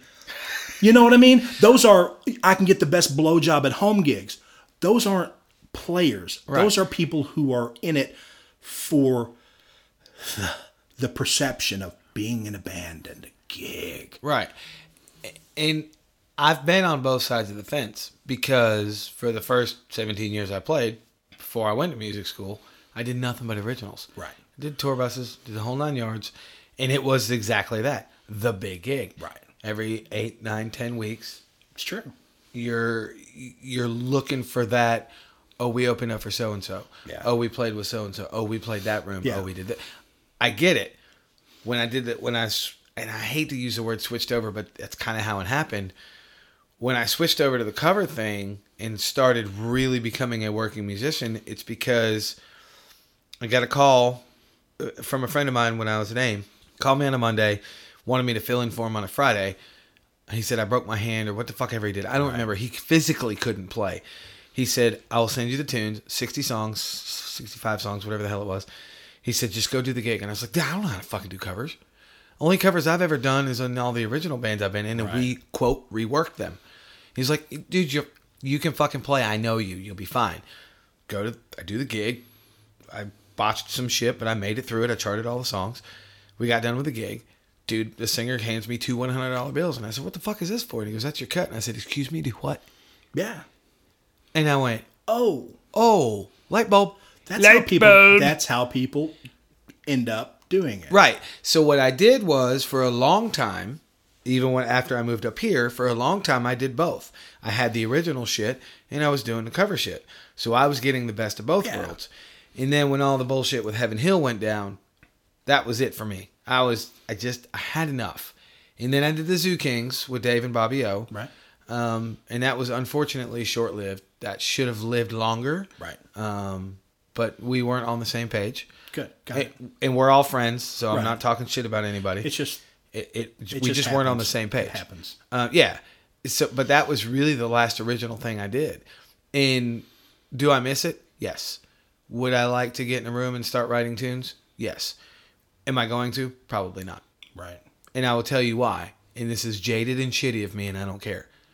Because the majority of people now are so fucking ADD, they're not going to get it and they're not going to like it. So I feel, and I could be wrong, but I don't think I am. I feel like it would be a waste of my time. Considering I can go book myself for the next six months, Right. play almost every weekend, and make money. So it's, do I really want to Right. hole myself up in a fucking rehearsal room and write a bunch of songs that I'm going to get 20 of my friends to see once and then nobody's going to care anymore because people are so ADD now? Because it's not like it what it used to be. You know what I mean? You used to be able to go and write a bunch of tunes and people gave a shit. Right. Now they don't because if they're not, if you don't get them within the first thirty second, what happens? You're looking at the top of their head Right. because their face is in their fucking phone. Or you can do it for self nourishment. That's why I have a podcast. Gotcha. That's understand- I- that's I totally part of the reason why I started this was totally to get my creativity and my creative outlet out. Because it, as much as I love playing, let's be honest, playing covers is not a shit ton of creativity. No, no, no. not a shit ton of a creative outlet. And I was starting to get a little I got to get this fucking shit out of me. right. Yeah. And Somehow. yeah, somehow. And that's not to say that I will never be in an original band again. You could call me tomorrow and go, "Hey, I'm starting a project," and I will probably highly, highly consider it, and we might start something. But the actual probability of it is slim to none, because and it's I'm probably slight. I'll go 50-50 about being wrong or right, but that's just the way I feel now. Right. And and it's because part of it, and I'm guilty of this, is when somebody tells me, ah, "Dude, I'm starting an original project," my first thought is, "Why?" Right. Why? Why would you do that? What? What the fuck's the matter with you? you know what I mean? Right. And I, I, I, I totally get it. I should probably change my perspective, and I get that. But it's also on the other end of it. I've been burned so many times. Really? I, do I want to fucking do that, or would I just rather? Would I rather run, put something together, run it myself, and just have a good time and make some money? Because I'm 43. Ain't nobody fucking calling me to go on tour with so and so. Right. I, I I know this Are you sure? about ninety five percent. Okay. About ninety five percent sure. Okay. Um, you know that's kind of a good segue because this this thing I'm doing um, with my best friend Scott McKenzie, um, music wise, it is purely an exercise in vanity. It Nice. is it is not a uh, there is no plan to gig it. There is no plan to do anything but finish the total uh, batch of songs, get them finished recording, mastered, and up and available Right. as a totally therapeutic exercise for me No, I get it. for um, for my mental health and for kind of a it's time. I lost my mother, a really good friend, and one of my best friends within 18 months. Right.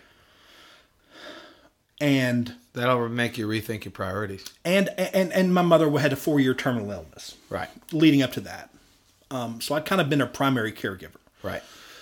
So, and I had a, you know, immediately before that, I had a breakup that tore me, kind of tore me apart, tore me down pretty good. Right. So I was kind of on my heels when mom got sick. Um, and, you know, for the next um, 12, 16, was this year, 18, grade 19, Carry the one. yeah, I mean it's. I mean it, it was um, it was uh, it was a good four four and a half years, and everything just kind of exacerbated. Right. You know, my lack of focus in my life, my lack of paying attention to my emotional well being, Right. my mental health, my outlook, who I was.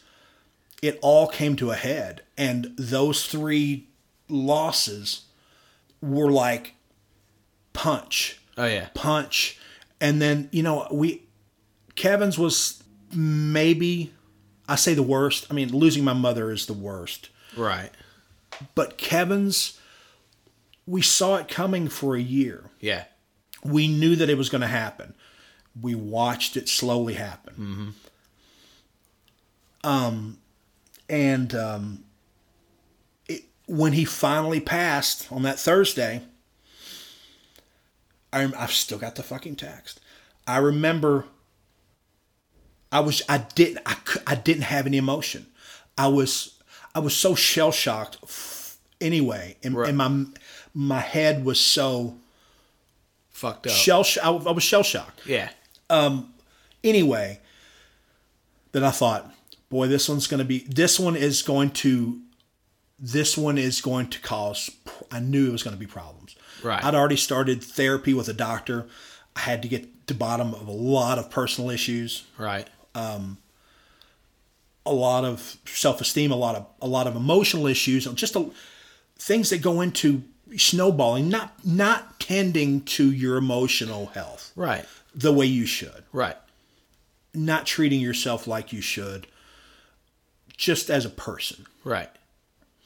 It became detrimental to my everyday life. Right. To, where, to the point to where I couldn't Where functionality was becoming a problem. functionality was a problem. Yeah.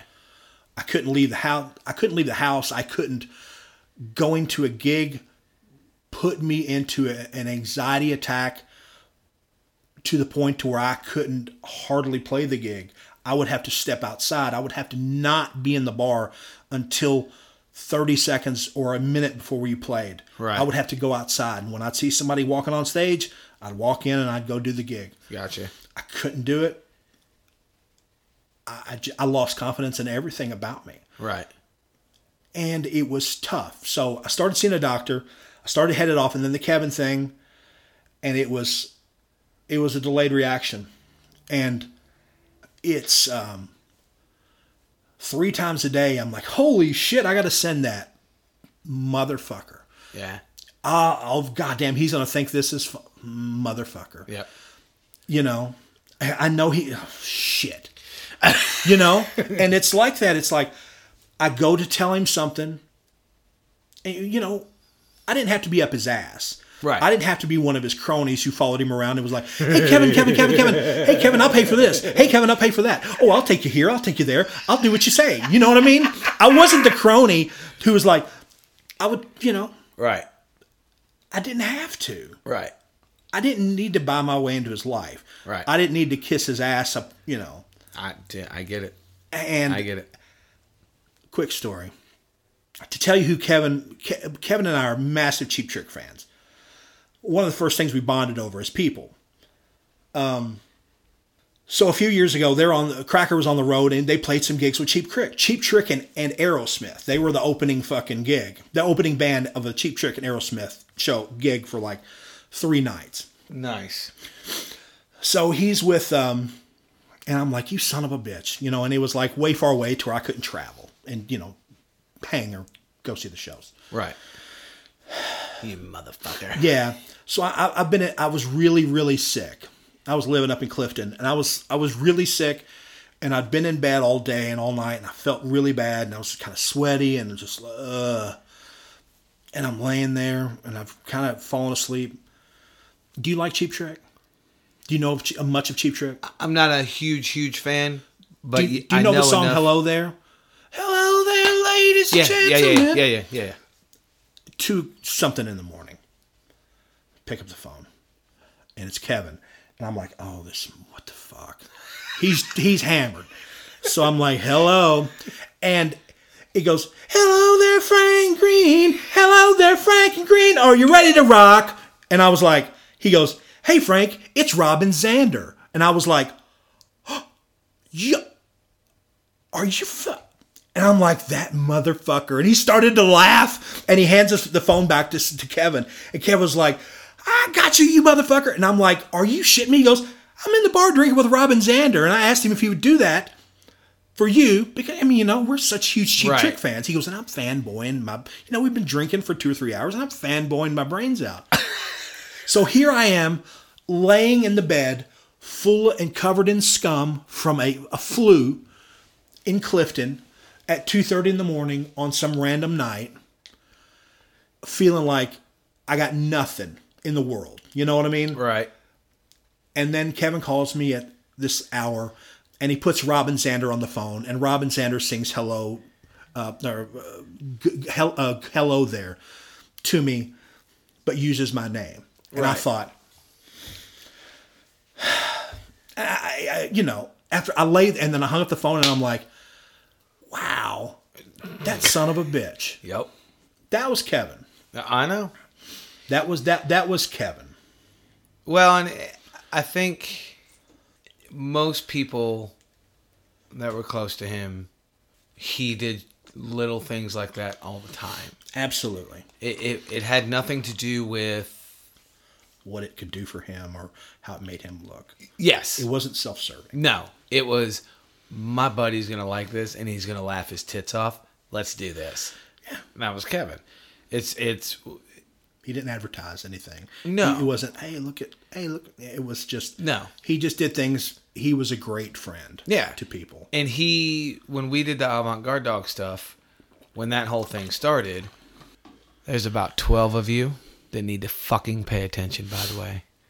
When that whole thing started, it was his songs that he wrote. Yeah. He played all the shit. You Yeah. know the whole story. And then Those, was. a lot of those songs were pre even outspoken. A lot of those were Michigan songs. Oh yeah, a lot of that shit. Dead in the Water. He wrote that fucking eight nine years before he met me. Oh, yeah. Anyway, he uh he wanted me, so he got me. He got Bruce LaFrance to play bass, Right. and then Mike Ingolstead to play guitar. Yeah. it was the four of us, and we were doing the avant garde dog shows, which ironically is where I met Stacy, or not where I met her. I met her at Mom's, but I got to know her at the avant garde dog shows.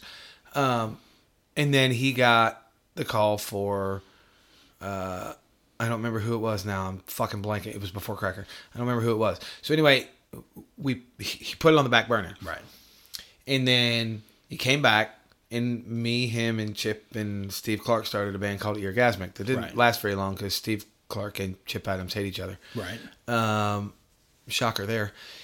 And then he went to Big Rock Show, Yeah. and then he got the call for Cracker. Yeah.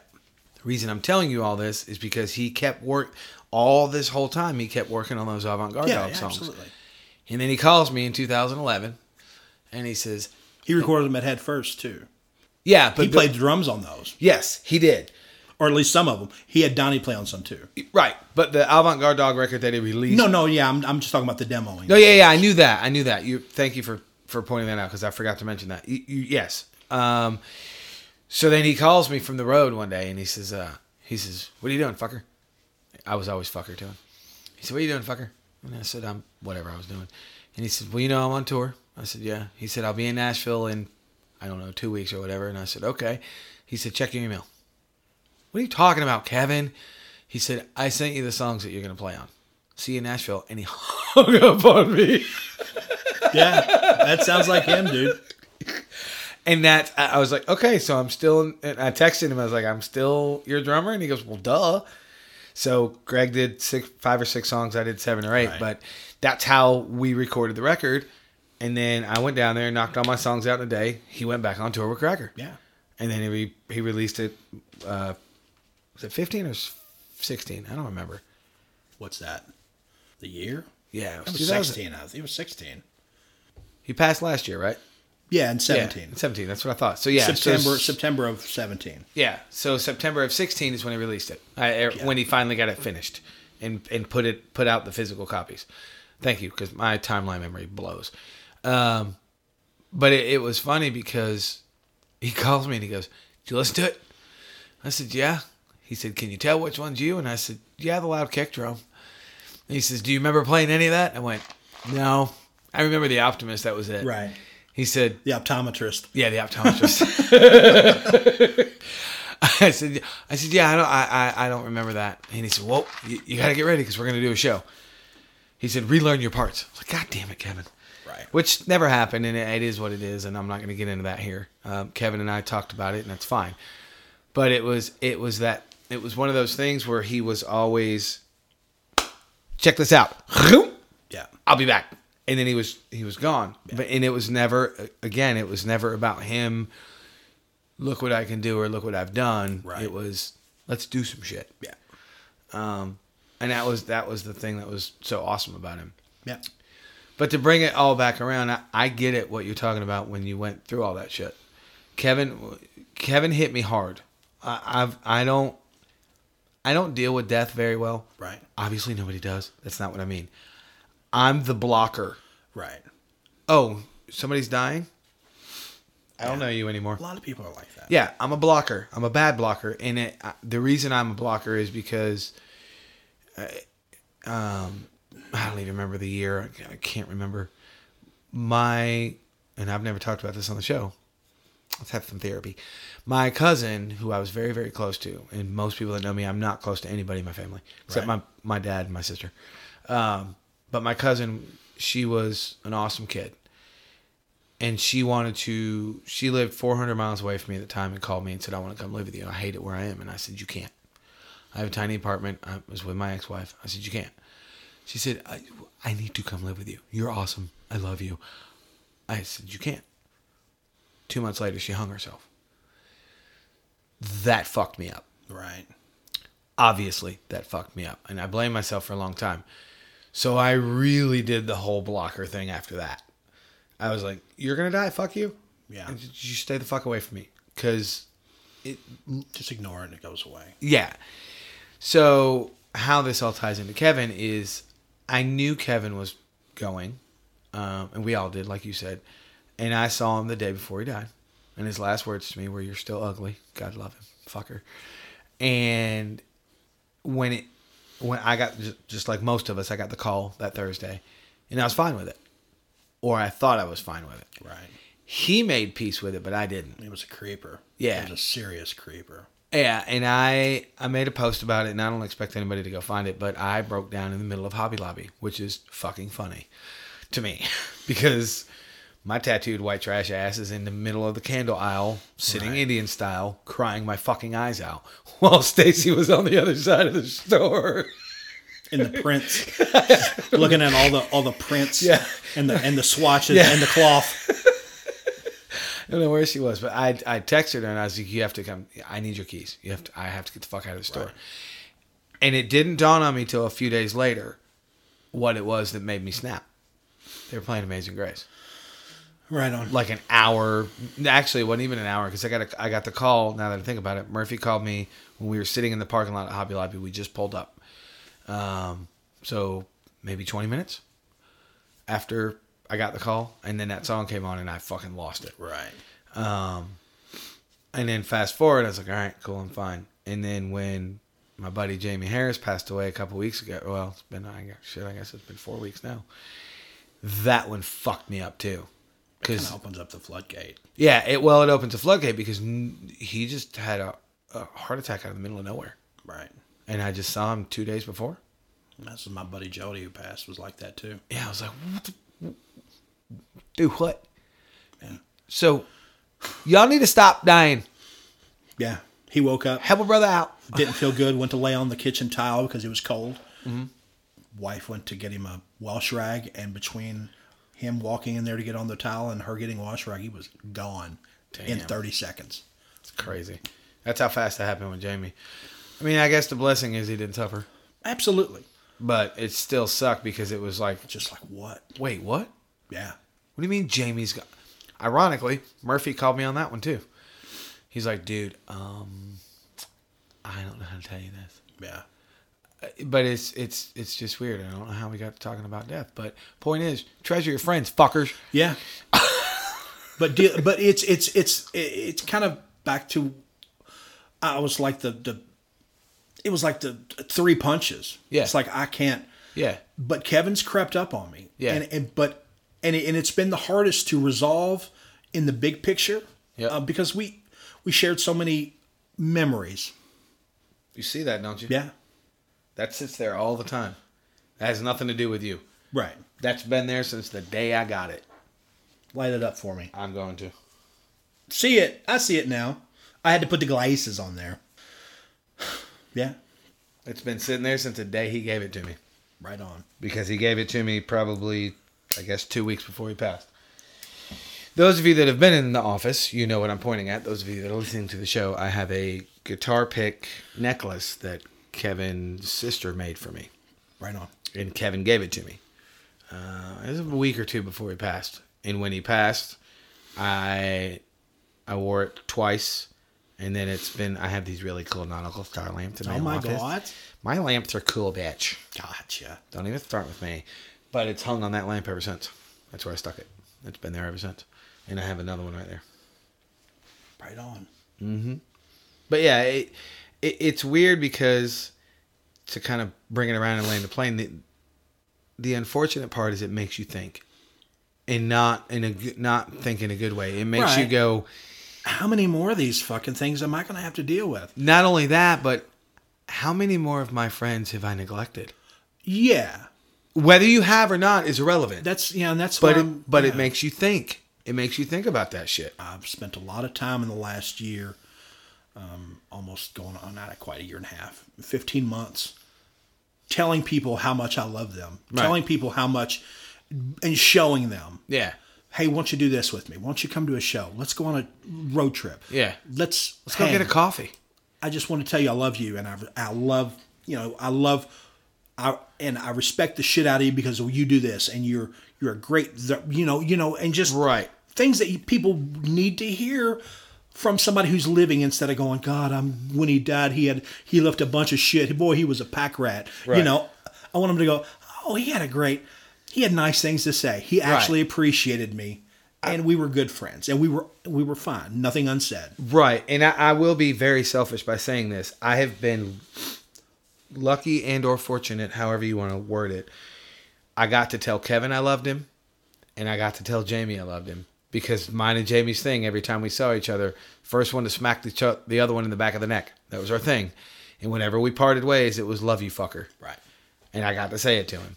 So I, I feel really fortunate in that. But it's just weird when you think about all that shit because, and you're gonna like this segue or this tie around, I should say. We're gonna we're gonna put a bow on this bitch. When you have all these stupid fucking clicks, yeah you either want to make music or you don't. Right It's not really that complicated. right Why are you making it harder? absolutely Like uh, cousin Eddie said at, at the table, since it's near Christmas, why are you crying? Fucking cousin Eddie. what in the world? Are you ever going to let me talk about this thing that I'm doing? yes, All right. I'm very sorry. All right. So, anyway, there's this thing that I'm doing, and it involves music. And there's people, and there's music. Cool story, bro. That's it. no, seriously, what are you doing? I've, I'm, I've resolved through part of my getting through this time in my life mm-hmm. and closing a chapter in my life was the realization that I had something to say to myself Right. and that I wanted to do something for me, not for anyone else. Right. I needed to I needed to prove to myself and I needed to get this out of my system.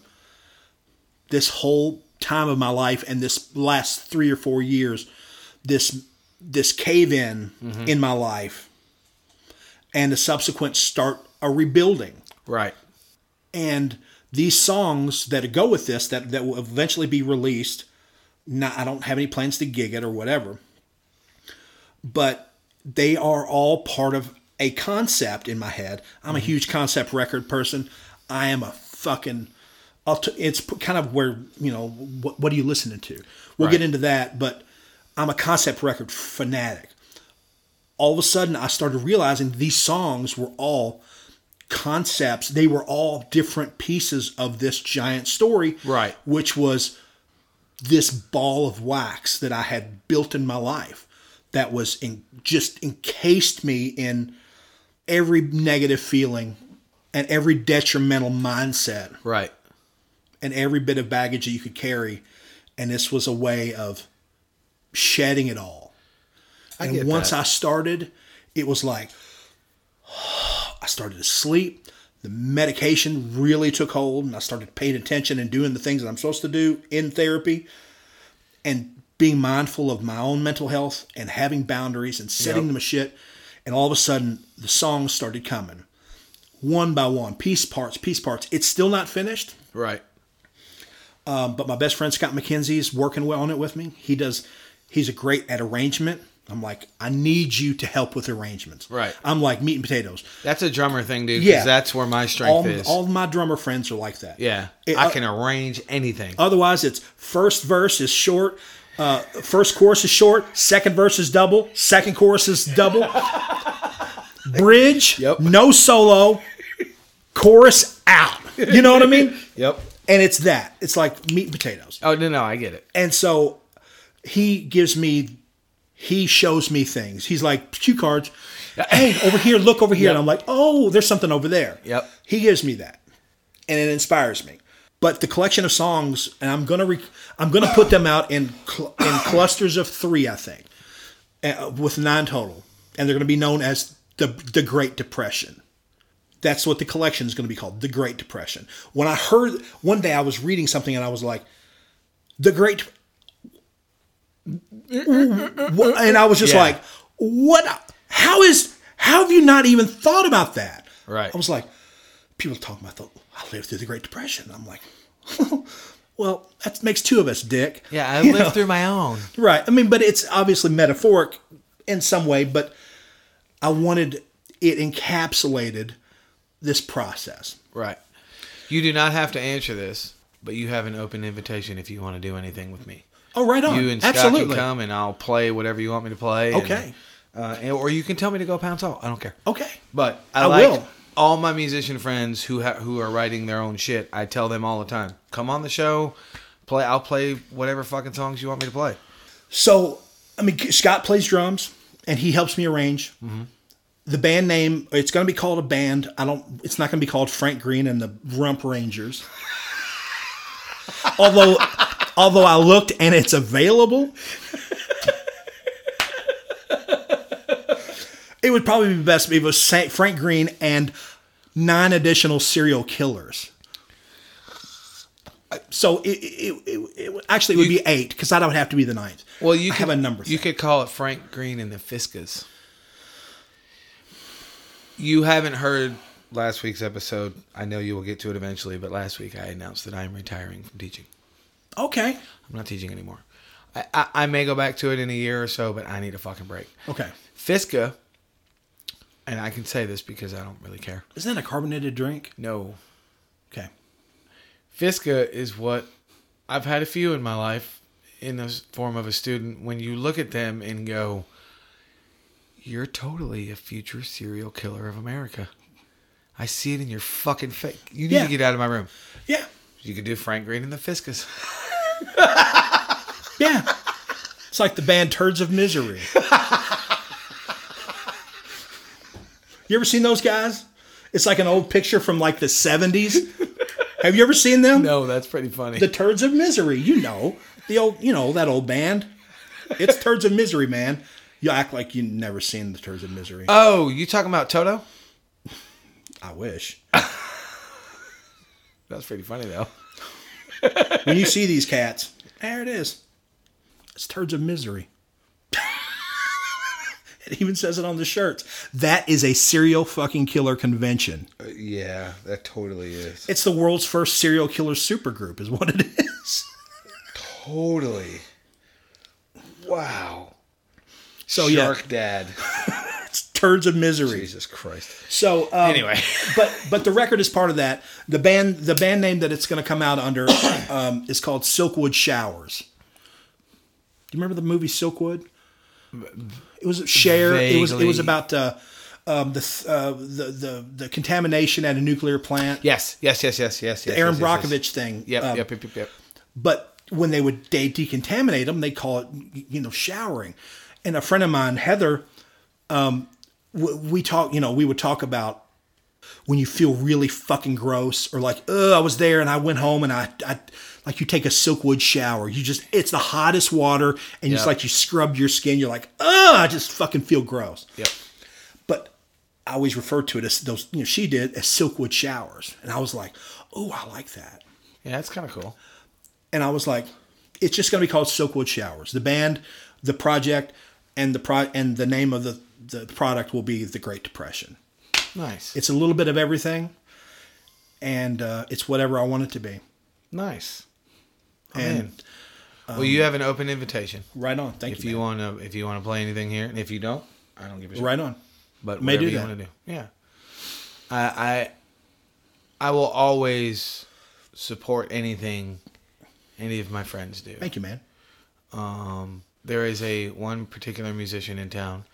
Spoiler Not gonna say his name though. He is going to put one of his songs on my show soon, Oh, right on. and he's pretty stoked about it. Um, not because it's on my show, just because it's another platform. Right.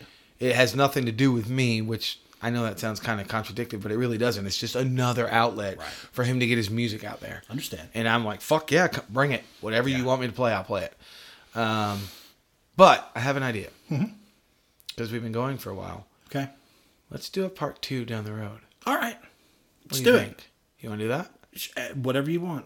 No, I only waited like five and a half months for this, right by the phone. so sure, waiting another five and a half months. When are you going to call me Easter? All right, fine. Do a countdown. We'll take another break.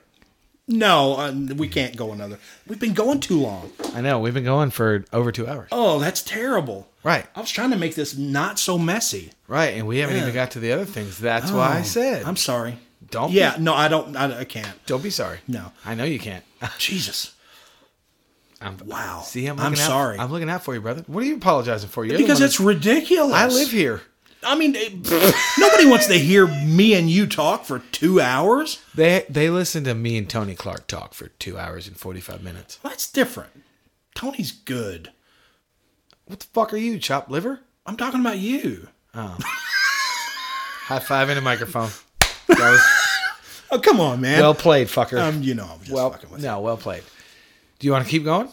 Uh, no. Okay, fine. I mean, what have I been here? Three hours? Yeah. This is terrible. What kind of place are you running here? It's like a sweatshop. That's because I turned the heat on because it's cold outside. You right. It's like 60 degrees outside, and you're in here. It's like you're toting like a, a curing hams. Do you remember my wife? After that one night. No, after the second night Oh, yeah. when she I put her eyes. sore. When she yeah, well, well I know. I mean, my ass hurt for a week constantly. I, well, she's good at that, but she's also good at putting her ice cold ass and her ice cold toes on you. That's the because best. she's always fucking cold. That's the best part about having a woman in the bed. Is the cold ass and the feet. That's the best part. Love that shit. You're fucking weird, and I am love it. I'm Ward. I'm warm. Ward. I'm Ward. I'm totally fucked up. I'm warm. I'm, I'm always warm. Yeah. I'm a heater.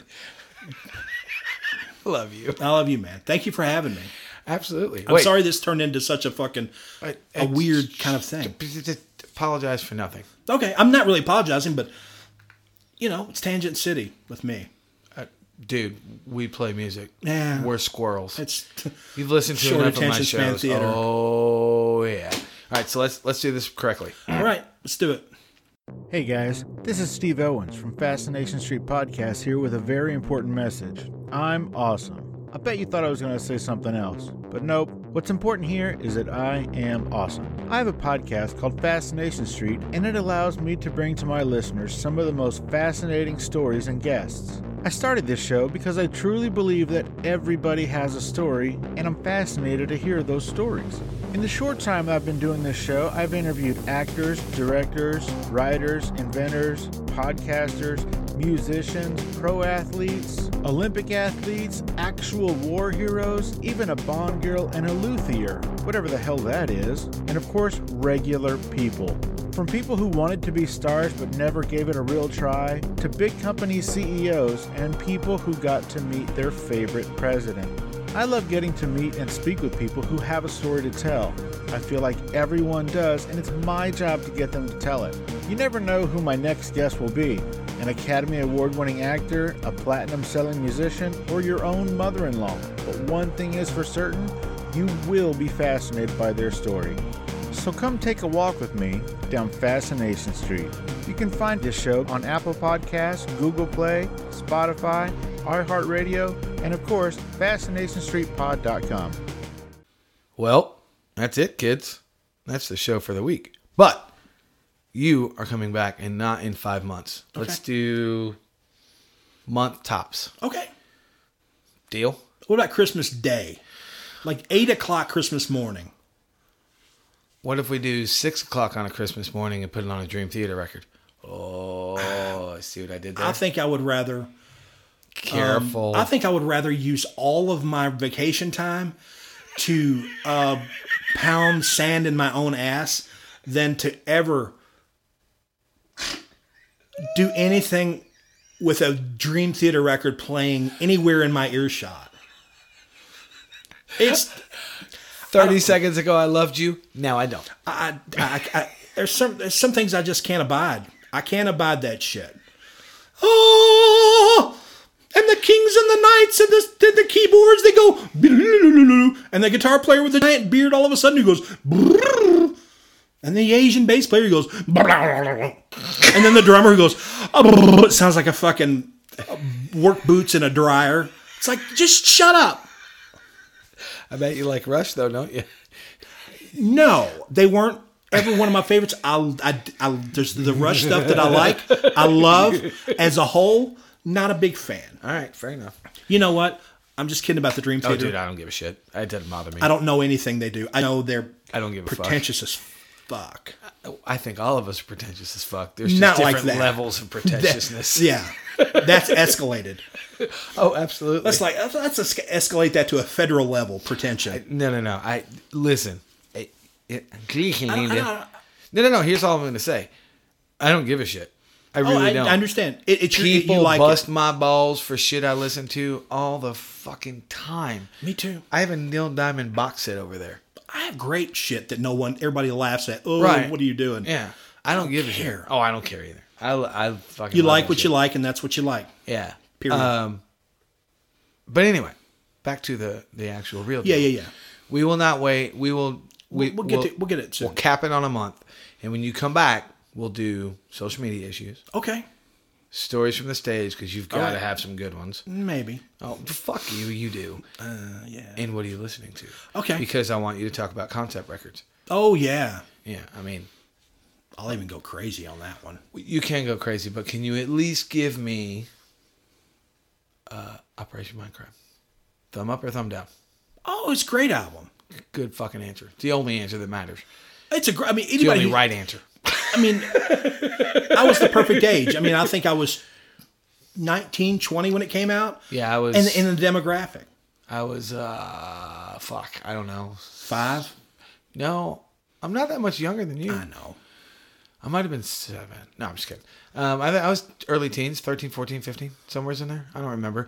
But I remember the first concert I ever went to, the big concert, like in an actual arena, Right, right, right. was Metallica with Queensryche opening for them on. The Mindcrime Tour. Yeah, they were doing the Mindcrime, but uh, Metallica was on And Justice tour. Right. But I remember going, Metallica just got their fucking asses whipped. That was like in the in the winter of that tour, the first part of that tour. That was in the winter of And Justice because I know that because when it got to the summertime, it was the Cult was the opening act. The Cult was the opening act for the rest of the tour. First part was and uh, was with. I was a huge Metallica fan. Was Queensryche. No, no, no. I, I will trust you. I'm try. I'm legitimately trying to remember. I, I I don't remember. I just remember that was my first arena show. My brother took me. I had these sword earrings that oh, were so heavy, and I decided to headbang, and I lost the, both of them. Did you have the Avon Arrowhead necklace? No, Oh, okay, cool. no. I had these sword earrings I made. I was a fucking freak, dude. I was. I I, was a that. fucking weirdo. That's all right. You That's to the rock and roll though.